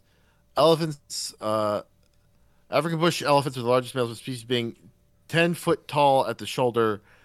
Um, ten to eleven feet at the shoulder, with a body mass of five to 0.7 to 7.6 short tons. Um, yeah, I don't, I don't think that like maybe if you pulled out the tail, you get Okay, 20 feet. so an Asian elephant is 18 to 21 feet wide. How wide is an elephant? eight to 21 feet wide. Really? Yeah, oh, I just googled how long is an elephant. That's what it. That's what it said. Okay, uh, dimensions of an elephant. The typical African elephant has an overall feet of eight foot three inches to 13 feet, and a body length of 10 feet to 16 and a half feet. And uh, but that I I need to find width. You want the African? You want the African bush elephant? Okay, yeah. Um, so let's do an African bush elephant. Let's take the average. That's 13 feet between. Um, Yeah. So so this is so this this nat- nature.org is the largest numbers I've seen. Let's just take that as, you know, uh 24 feet in length and 13 feet in height. All right, weighing up to 11 tons. I think that's uh that that that'll suffice. Sorry, so 13 feet wide or 13 feet long. How many feet wide?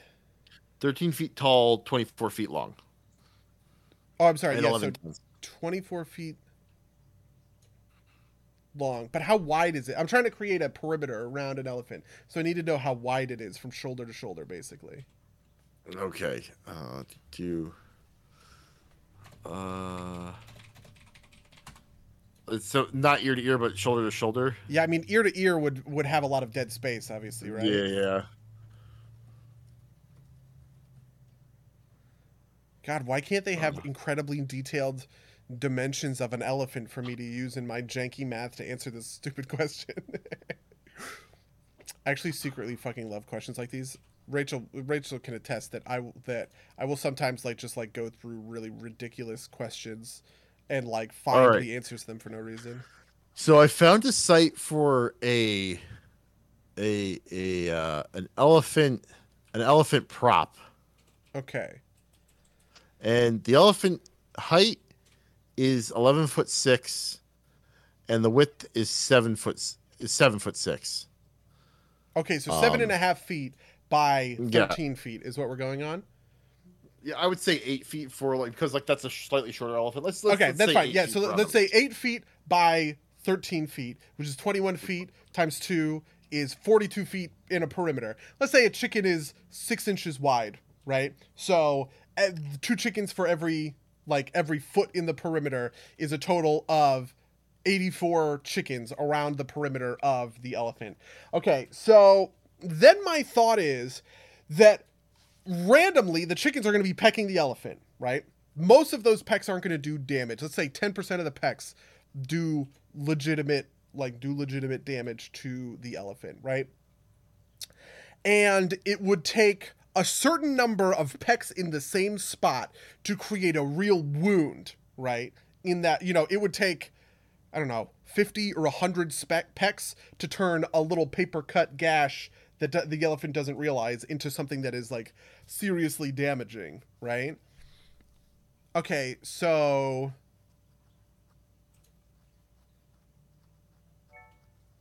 and then how me- how frequently is the elephant killing off? Well, how big is an elephant's foot? Is what I want to know. You see, I, I I think you still have a coordination problem, right? Like I don't think, like, I don't think the chickens. I don't think a chicken randomly pecks an elephant at enough of a rate, or with enough. Like it would have to perceive the elephant as a threat, and I don't know if they have enough of a mind about them to realize that, like, you know, it stepped, you know, like, like the elephant stepped on chicken A, so chicken B realize it needs to defend itself. So I, gra- I so granting the coordination problem that the chickens will not coordinate with one another, I do think that the elephant and the chickens are fundamentally hostile to one another as part of the experiment, right? Okay. Like they have to be fighting in order for the experiment to take place. Um, it arises as someone who's clearly never been attacked by a chicken. Fair enough. I have never actually been attacked by a chicken. Um, okay, so anyway, so an elephant's foot is 15 inches, or 15 to 19 inches. Let's call that 18 inches. So every stomp of an elephant's foot kills three chickens, right? And then my question is at that rate of attack, how many chickens would it take to to kill the like the elephant, right? The elephant is killing, let's say 1 second, right? Um, the elephant is killing three chickens every second. The chickens are attacking every second. Only 10% of those are doing damage, and you need 100 of them to do, you know, to, to make real wounds. And then you would need, I don't know, 20 of those major wounds to, to fundamentally kill the elephant. Whatever the answer of all that math is, explains how many chickens I think would be would be necessary to kill. I elephant. think that math is way too hand wavy. Like, I feel like, I feel like the the lot. I feel like the the elephant dies from exhaustion of stomping chickens before the chickens kill the elephant. Um. Well, I so mean, the, I- the the thing is win the fight. So maybe the answer is how many chickens does the elephant stomp before he kills himself from exhaustion? Yeah.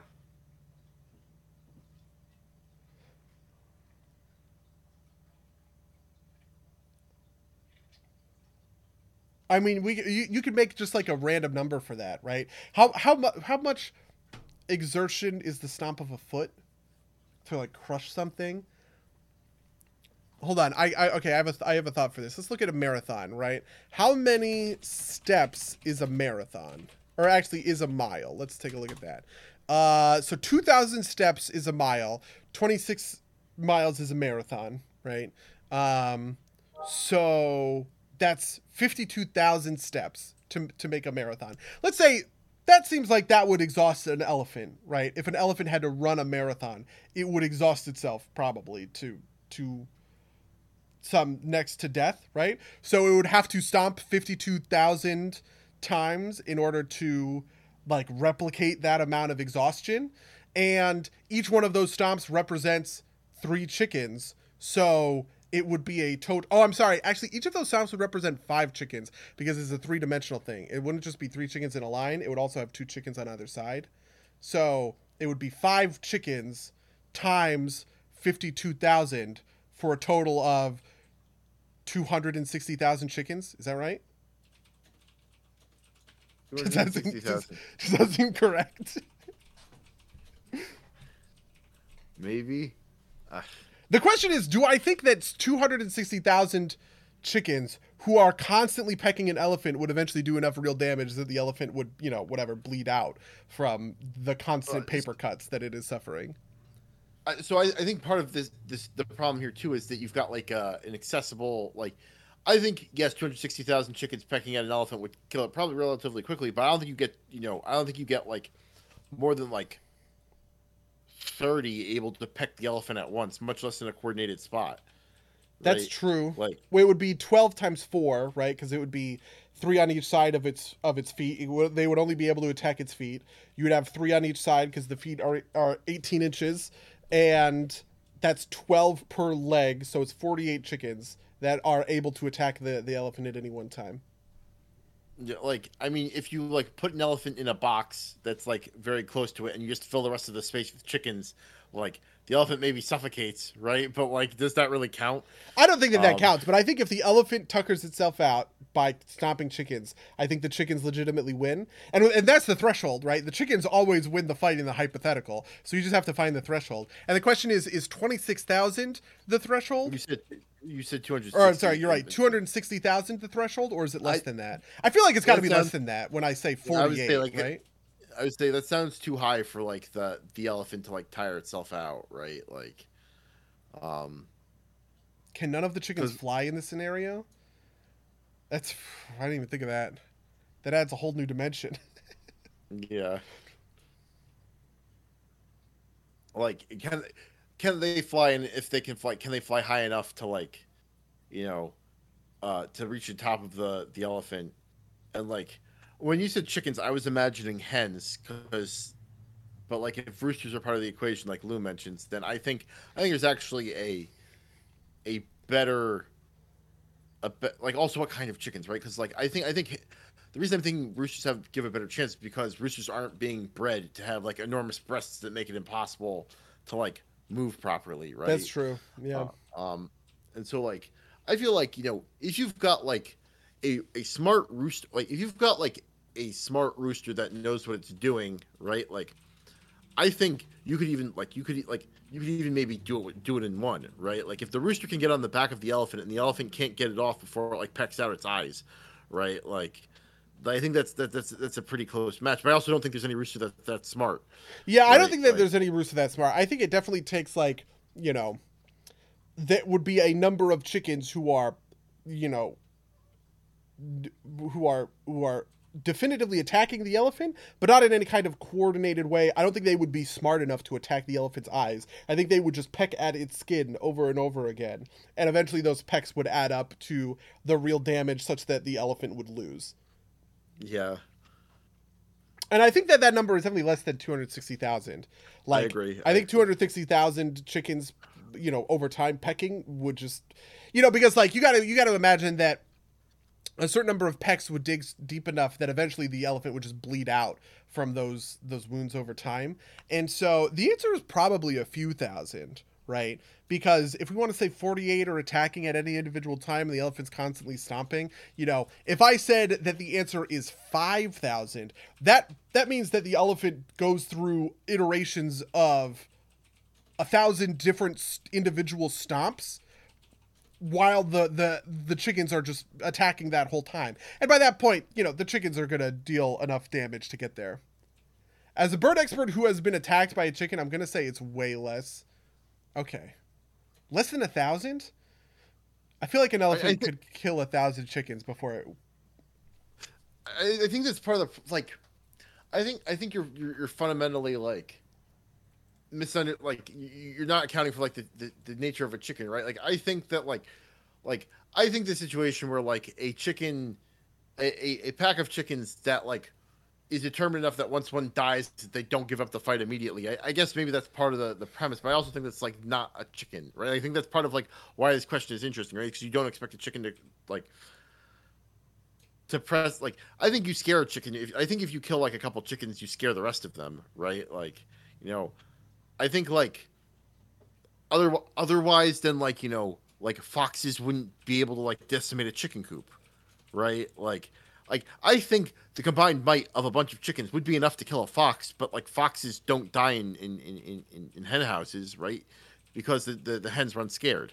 Yeah, I mean, I do think I agree with that fundamentally, but that like under like the the core premise of the question Yeah. has to assume that the chicken and the elephant are, you know, like reasonably brave about fighting one another. I think Bango is vastly overestimating the intelligence of a chicken to like stop attacking when some die. Well, then, then, why then why don't foxes get killed in hen houses more? Why is that like a problem? No, maybe, maybe my understanding of, of, of fox in hen house, foxes in the hen house is, is less than the uh, than the Well, you know, the a, a hen house only has a you know a couple of chickens in there, right? You know, I Doesn't don't it? think. I thought it had I thought it had like a dozen. Yeah, I feel like a fox could kill a dozen chickens. Right. No, I, I think that that's that's, that's pre- I I think that like if the chickens were de- were determined to attack the fox, then I think I don't think it could. Right. Like I, I think I think given the parameters of the experiment you've lined up, I, I think it doesn't chickens kill a fox. I just don't think that's the way the chickens typically you know organize. Okay, because foxes are a natural predator. First of all, they're quick and like know how to kill a chicken in a small enclosed space. That that makes sense to me, to a certain extent. Yeah, I, I think maybe by the parameters of the question, the fox would die to the chickens. Um, but like also, that that's also like the fundamental of the question. I feel like my answer is maybe two thousand chickens is what I think is is the correct number, and I think that they die or the the elephant dies. What eventually happens the elephant gets pecked in its in its feet uh, so much so that it starts you know bleeding and it loses uh, you know integrity in its in its feet and it topples over. And then the chickens just like go to town and they just peck the shit out of it until it is gone forever. Yeah, I mean, I, I honestly, I, I don't see, I don't see a band of chickens winning against an elephant in a situation that doesn't involve like, like I don't see chickens ever being able to defeat an elephant on grounds that the chickens are causing it to happen, rather than like you know, the eventuality of some other aspect of the like you know like the like exhaustion or like you know, pure like like accumulation of like you know, like chicken shit or something. I I I don't think I don't know. I don't I don't I don't know. Maybe I'm overestimating the thickness of elephant skin, but I, I just don't think you get you get through that with, within a reasonable amount of time in a way that like would be consistent with the way chickens behave. But maybe yeah, I don't know. Okay, so how many fresh chickens would need to be introduced, cycled in, essentially, right? Who are unafraid Yeah. of the elephant to get attacks on the elephant skin? Yeah. Because don't know. I because also- at a certain point you could just add that number to infinity, and that you would get you would get somewhere. how thick is elephant skin? Right, like I, I think part of this is like my like uh, uh 10 2.5 centimeters thick. What is that in American? It's an inch, Um, basically. It's an inch thick. Two point two five Okay. centimeters is an inch. So All right, so that's like, uh, uh, first I need a ruler. Um, like the, your thumb is like this uh, length from your thumb is about an inch, right? Which is probably you know pretty similar to what a a, a chicken's beak size is. But like, what if a chicken pecks? I don't think it does a full inch's it's not worth of damage. penetration. Yeah. Yeah. but it will do a certain amount of penetration, and then another Right. peck in that same spot or close to, close enough to it will also penetrate, right? And I think you eventually Right. get to a point where you have you have dug through that skin. Yeah, there's also like a rigidity question. I, I agree that like I guess like you know enough enough pecking will eventually do it. I also don't know like the the force that a chicken peck has, right? Like, um, I'm sure it's enough to break human skin, but I don't know if like I don't know. Yeah, I don't know. I, I'm not comfortable. I'm not. I'm not comfortable putting a numerical answer on this because I think that I think the numbers are, are too hand wavy Okay. um, for, for me to feel comfortable giving giving a, a, a real a real Well, answer there. There you go. Uh, is anybody else in the chat want to ask a question? I do. I, I thought of a cool question to ask Mango, so I'm going to ask it now. Um, but I do, do want to just like ping the, the, the chat here. Uh, real, real quick before you do that, Lou, Lou asked, "Do you think the Spurs would do damage?" Um, I think they would, but I don't think they do more than a peck, and I don't think you can do both at the same time, right? Like the maybe that like claws? makes. Are the- are those spurs? I think I think I'm pretty sure that's like the back part of the, the chicken claw. Um, Oh my God, Like- Rachel! Jesus fucking Christ! how many ducks would it take to kill an elephant? Um, I actually think it I would be mean- fewer ducks to kill the elephant. I think a fewer would. Or the the yeah, duck I think like, is better at attacking an elephant skin than a chicken. Oh, I see. I disagree. I think the duck beak's worse at attacking, but I think the duck's um, a more wily animal and also is able to fly better. Right? Like I think you could take down an elephant with dive bombing ducks easier. Oh, interesting. And it is Um, within the nature of a duck to dive bomb, basically. Yeah. Oh yeah, ducks are bastards, right? Like you know, Yeah. like like the immediate thing I that popped in my head was corkscrew penis, right? Like you know, like you like like the ducks are bad. like I think ducks are are more bastards than than uh than uh than than chickens are, but maybe maybe I'm wrong about that. Okay. Yeah. But, They're not, they're, they're not fucking the elephant. That's true. They are not, in fact, fucking the elephant. That is not part of the question. So the corkscrew penis is overruled. All right. Inadmissible. okay. So the question that I wanted to ask um, while I was thinking about it is um, you know, we obviously ran our Star Wars game for a long time, right?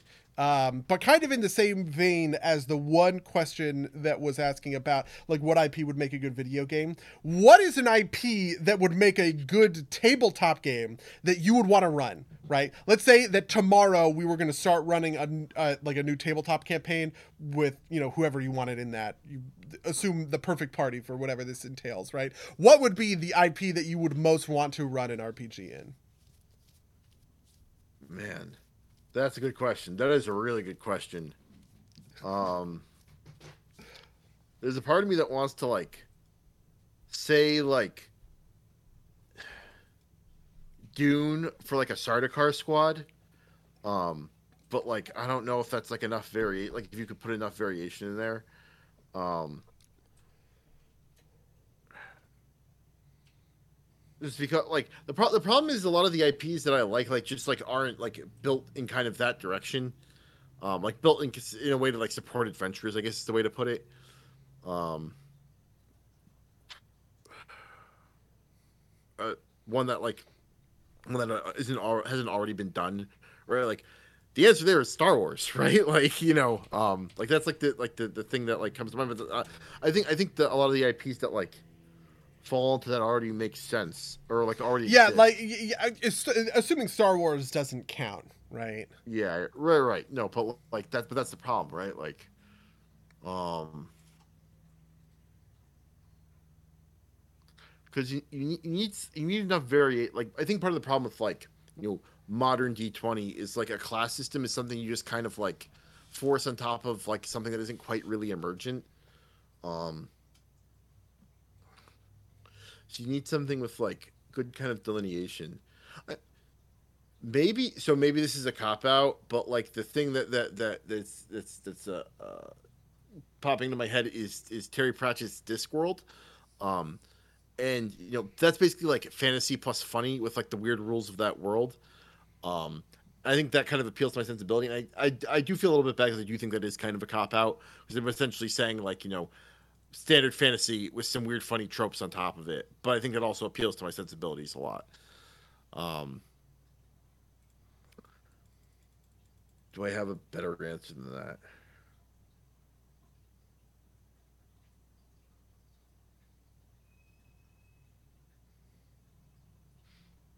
Not that I can think of off the top of my head. Okay, yeah, fair enough. Very cool. Do you you you have do you have an answer that, that you would jump to? I don't know. There's I feel like there's a lot of easy answers just because like anything with sufficiently cool world building, I'd always want to do something in, you know, and this is the normal stuff, right? Avatar The Last Airbender, Warcraft, you know, Firefly or whatever. Just like any of those. And I think all of those do have I mean the, the Avatar tabletop system is coming, I think. And they had like a huge Kickstarter, made millions of dollars or something, right? Um but I feel like if, if I'm asking a question and I'm trying to think of what's something that does exist that doesn't have rules for that, I don't have a great answer to that. Maybe Assassin's Creed, uh, just because it has a pretty cool, like Assassin's Creed could be that. Maybe Blade Runner could be that as just like a cool sort of like um, world that would be fun to to do. No, actually, okay, I have a good one for this. My, well, I would do John Wick. I think it would be super fucking Oh, cool to Yeah. do a John good Wick tabletop RPG game. That would be insanely fucking fun.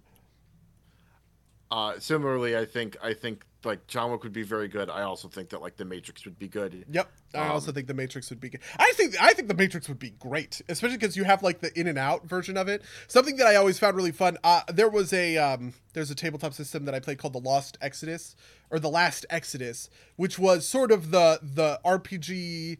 You know, it's sort of the um, uh, like the, the on RPG centering the idea that all religions are true, right? So there's all this stuff, you know, like the Norse pantheon, you know, the Greek pantheon. There's a Lucifer and there's a god, but the god is called something that I can't remember, um, because he has the the the actual name of the. Sorry, what?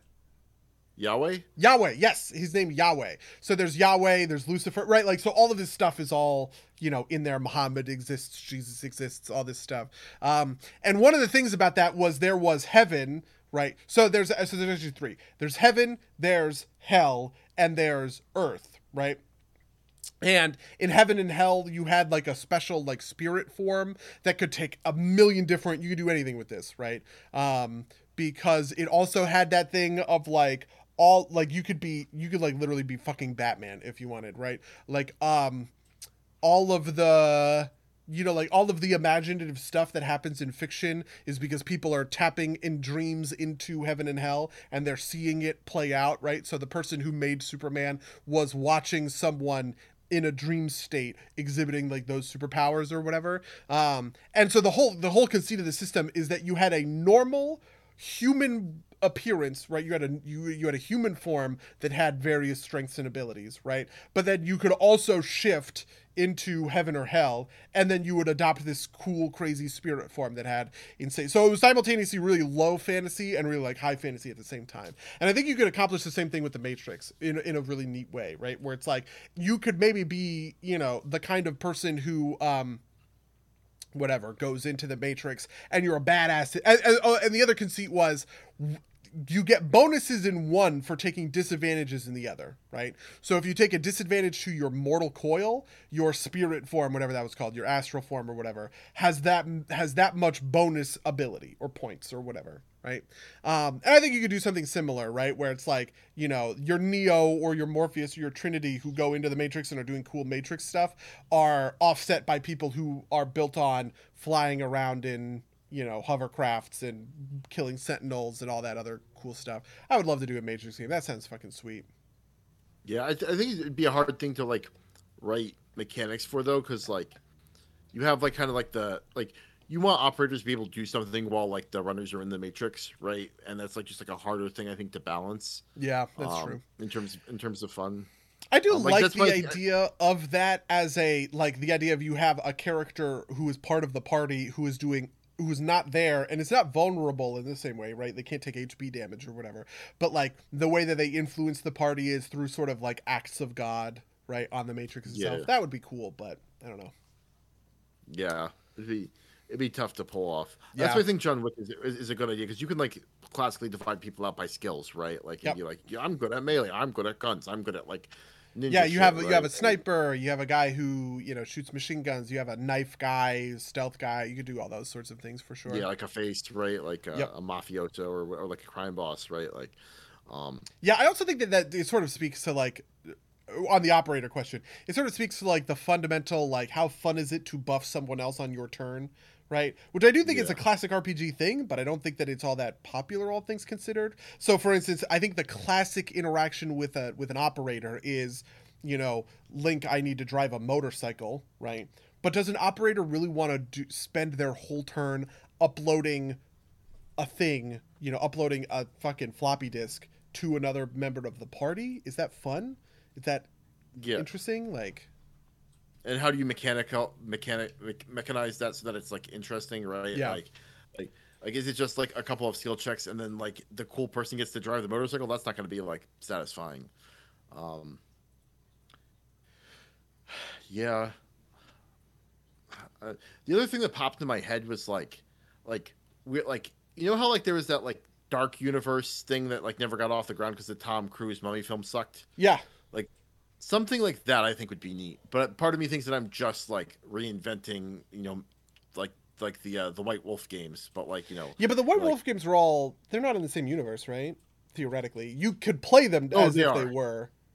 i think theoretically they are Oh, really? Um, My understanding was that they were they were technically speaking, um, not canon with one another, right? When you are playing Vampire the Masquerade, werewolves are not a part of that equation.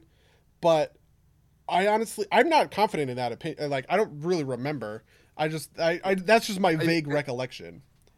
I, I think I think it might be something along the lines of like you know the werewolves in vampire like they're not balanced against each other which is part of the thing is like the werewolves in vampire are the same werewolves are the same kin from the werewolf game but like the plot lines aren't overlapping and that kind of Okay. like they, they aren't plot line plot line canon to each other um because that would that would make sense given that like you know if like you know the vampire end of days happens then like the werewolves are kind of like fucked out of luck right? Like um but uh yeah.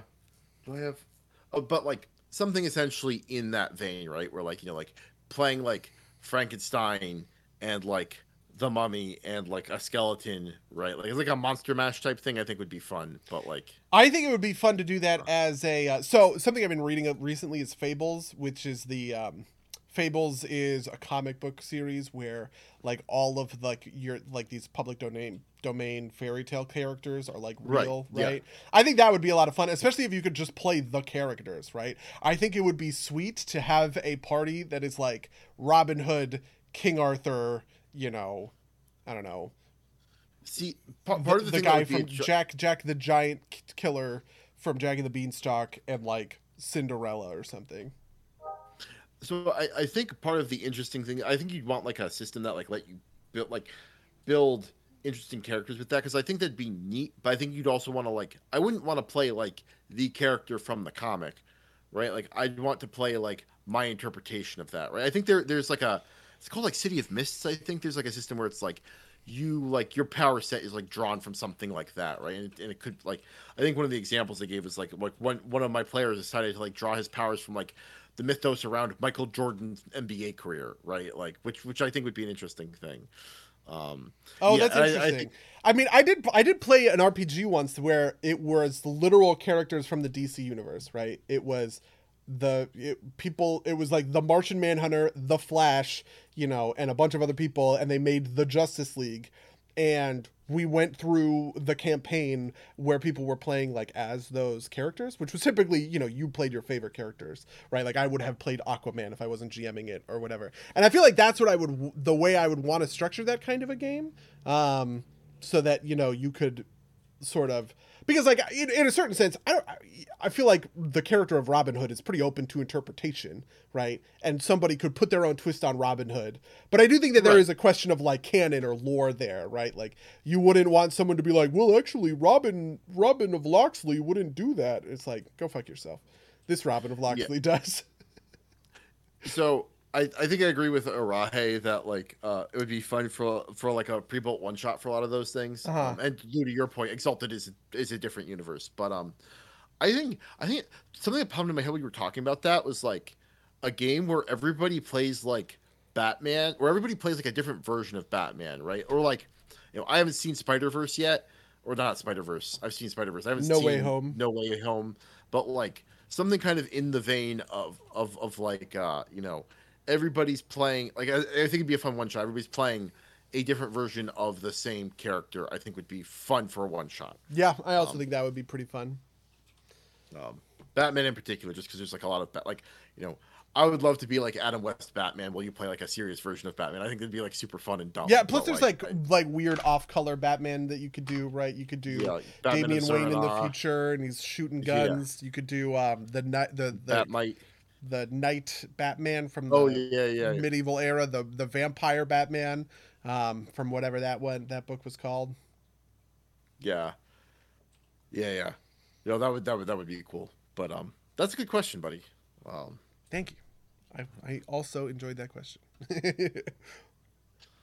all right. Well, if we've got nothing else, people in the chat, feel free to throw them out. I'm gonna call it in uh because we've gone for two and a half hours. okay, Lou has one Oh, more. one more. Go for it.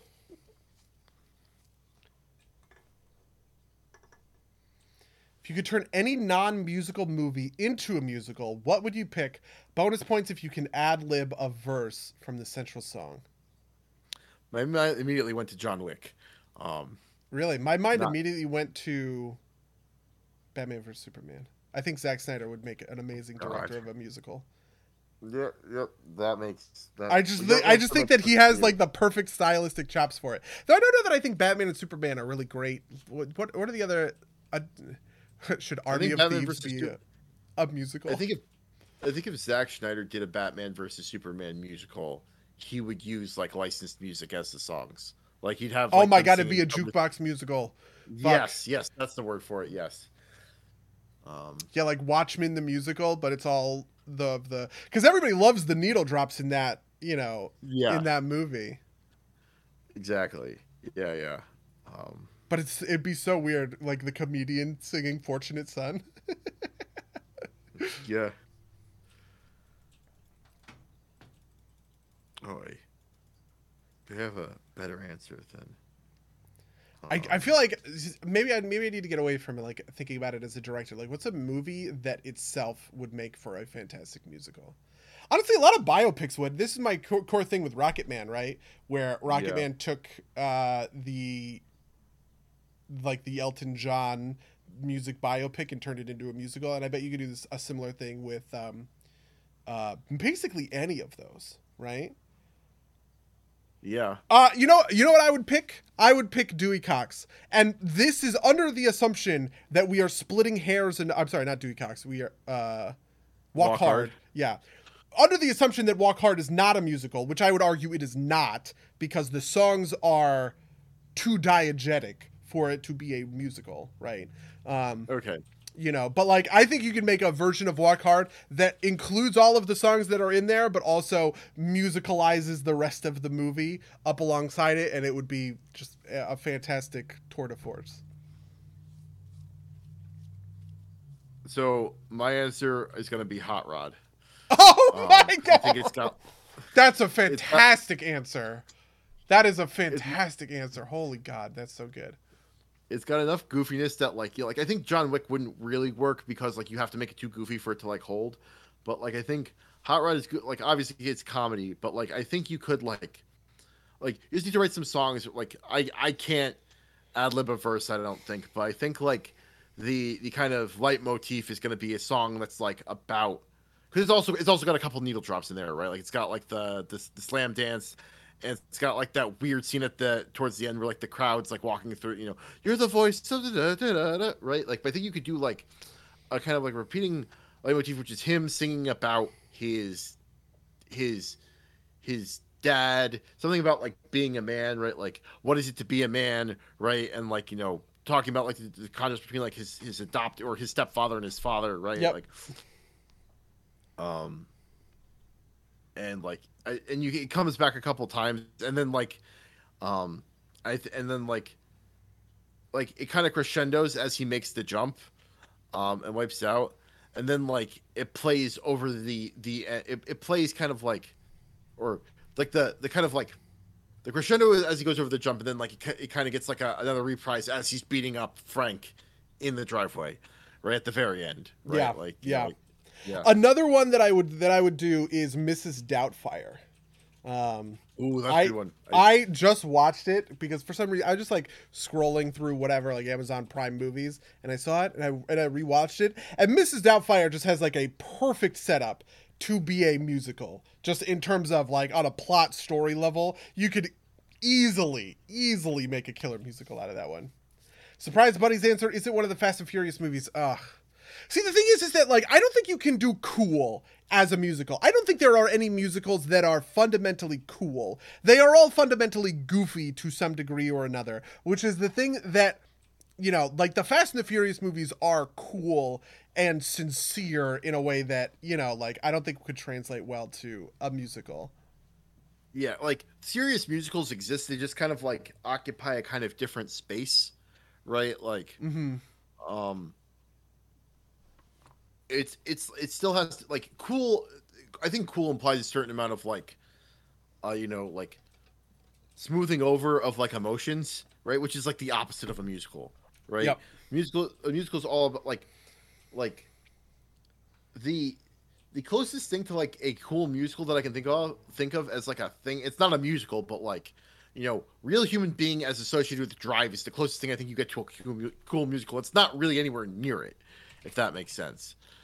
Um, Yeah, even musicals that I do think are like incredibly sincere are always like incredibly sincere in a very like straightforward way. Um, so for instance, uh, like you know Hamilton, or I'm just like looking these up. Like I'm just looking at them right now.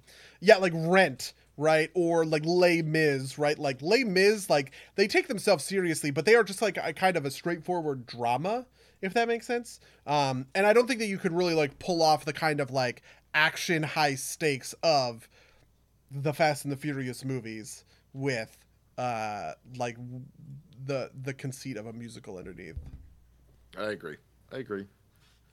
I mean, ob- obviously, but running through my head this whole time is like Dear Evan Hansen, right? It's like a serious musical, but Yeah. um.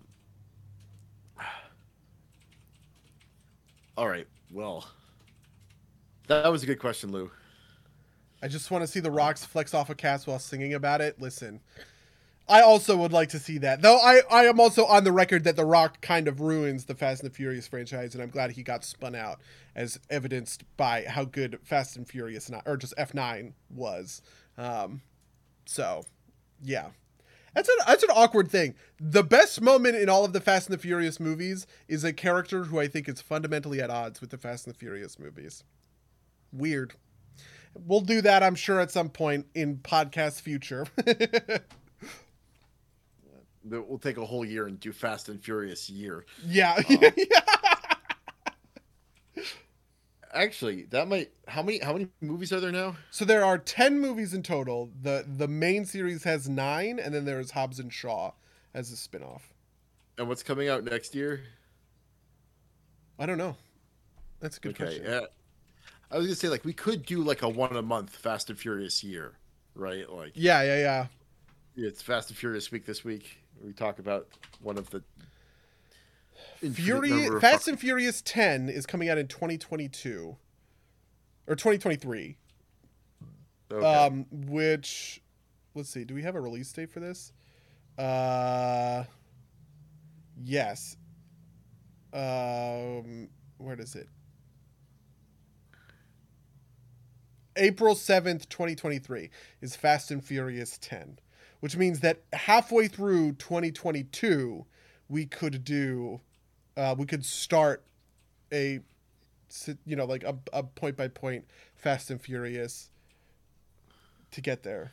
If we start in once, once a month. June of next year, we would be once a month. I, let me see if there's another Hobbs and Shaw coming out. Actually, that's the question I don't know. I know that there's like unnamed female led spinoff.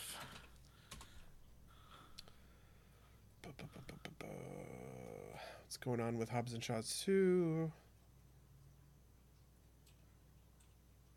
Yeah, that one doesn't have a release date, so it's definitely not coming out next year. So yeah, the next one is Fast and Furious 10. All right, so God, I can't maybe there are 10 of these. that's a thing potentially for the future. But I think we've kind of. Oh, have you watched? There's a kid show. There's a Fast and Furious kid show. I have not watched the kids show.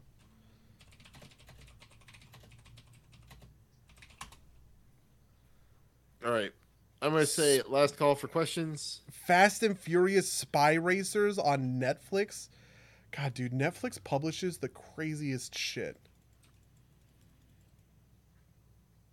Did you watch the um the the Army of Thieves, like the Army of the Dead prequel? Oh, you know what? I never did. I need to do that actually. Did you? You're talking about? No, I didn't. I just yeah, I I, I I could just completely forgot about it to be honest. There were six seasons of this. what? There are six seasons of a Fast and Furious uh, TV show called Fast and Furious Spy Racers. What the fuck? Well, I'll need you to do a war breakdown for me at some point. I you So I don't know know. I okay I guess so. Guess we know what buddy's watching tonight. Yes. I'm freaking out about this fucking Fast and Furious Spy Racers. God damn. All right. Well, I'm going to give it 15 more seconds for anybody to ask another question for us to answer. Five, four, three, two, one, zero. With that, I'm going to say we have successfully completed the third AMA. I think this is longer than the second one, but shorter than the first one because That's true. not, nothing will ever match the first. the first one had but- so many questions. Let's just be really like harangued people to, to give us to give us answers, um, but or give us questions rather. But if you'd like to email us and tell us what you think about any of the things we discussed on this wide ranging podcast, you can email us at podcast at gmail.com, games at gmail.com, and we'll answer them. Right? You don't have to wait every two years for us to answer your questions, but um, uh, you know all the normal stuff. Rate and review us, give us ratings, give us smiles, support us in various places. Watch these live on Twitch. Um, uh, with that, I'm gonna say, uh, or buddy, you have anything else you're looking to promote? I have nothing else I'm looking to promote, though I do want to say I'm doing the digging here, and the the Fast and Furious Spy Racer series is showrun by a Futurama uh, director who directed like a lot of like you know like that's lobstertainment the devil's hands are idle playthings right like just like really famous futurama episodes this is crazy what the fucking what what have i stumbled onto anyway i have nothing else i'm looking to promote happy holidays everybody Yeah, yeah. Happy happy holidays. Enjoy the time with your families. Next week, God willing, that Omicron doesn't shut me out of a theater. We'll we'll be talking about Matrix Resurrections. Um, yeah. Until next time, dear listeners. Until next time, loyal listeners.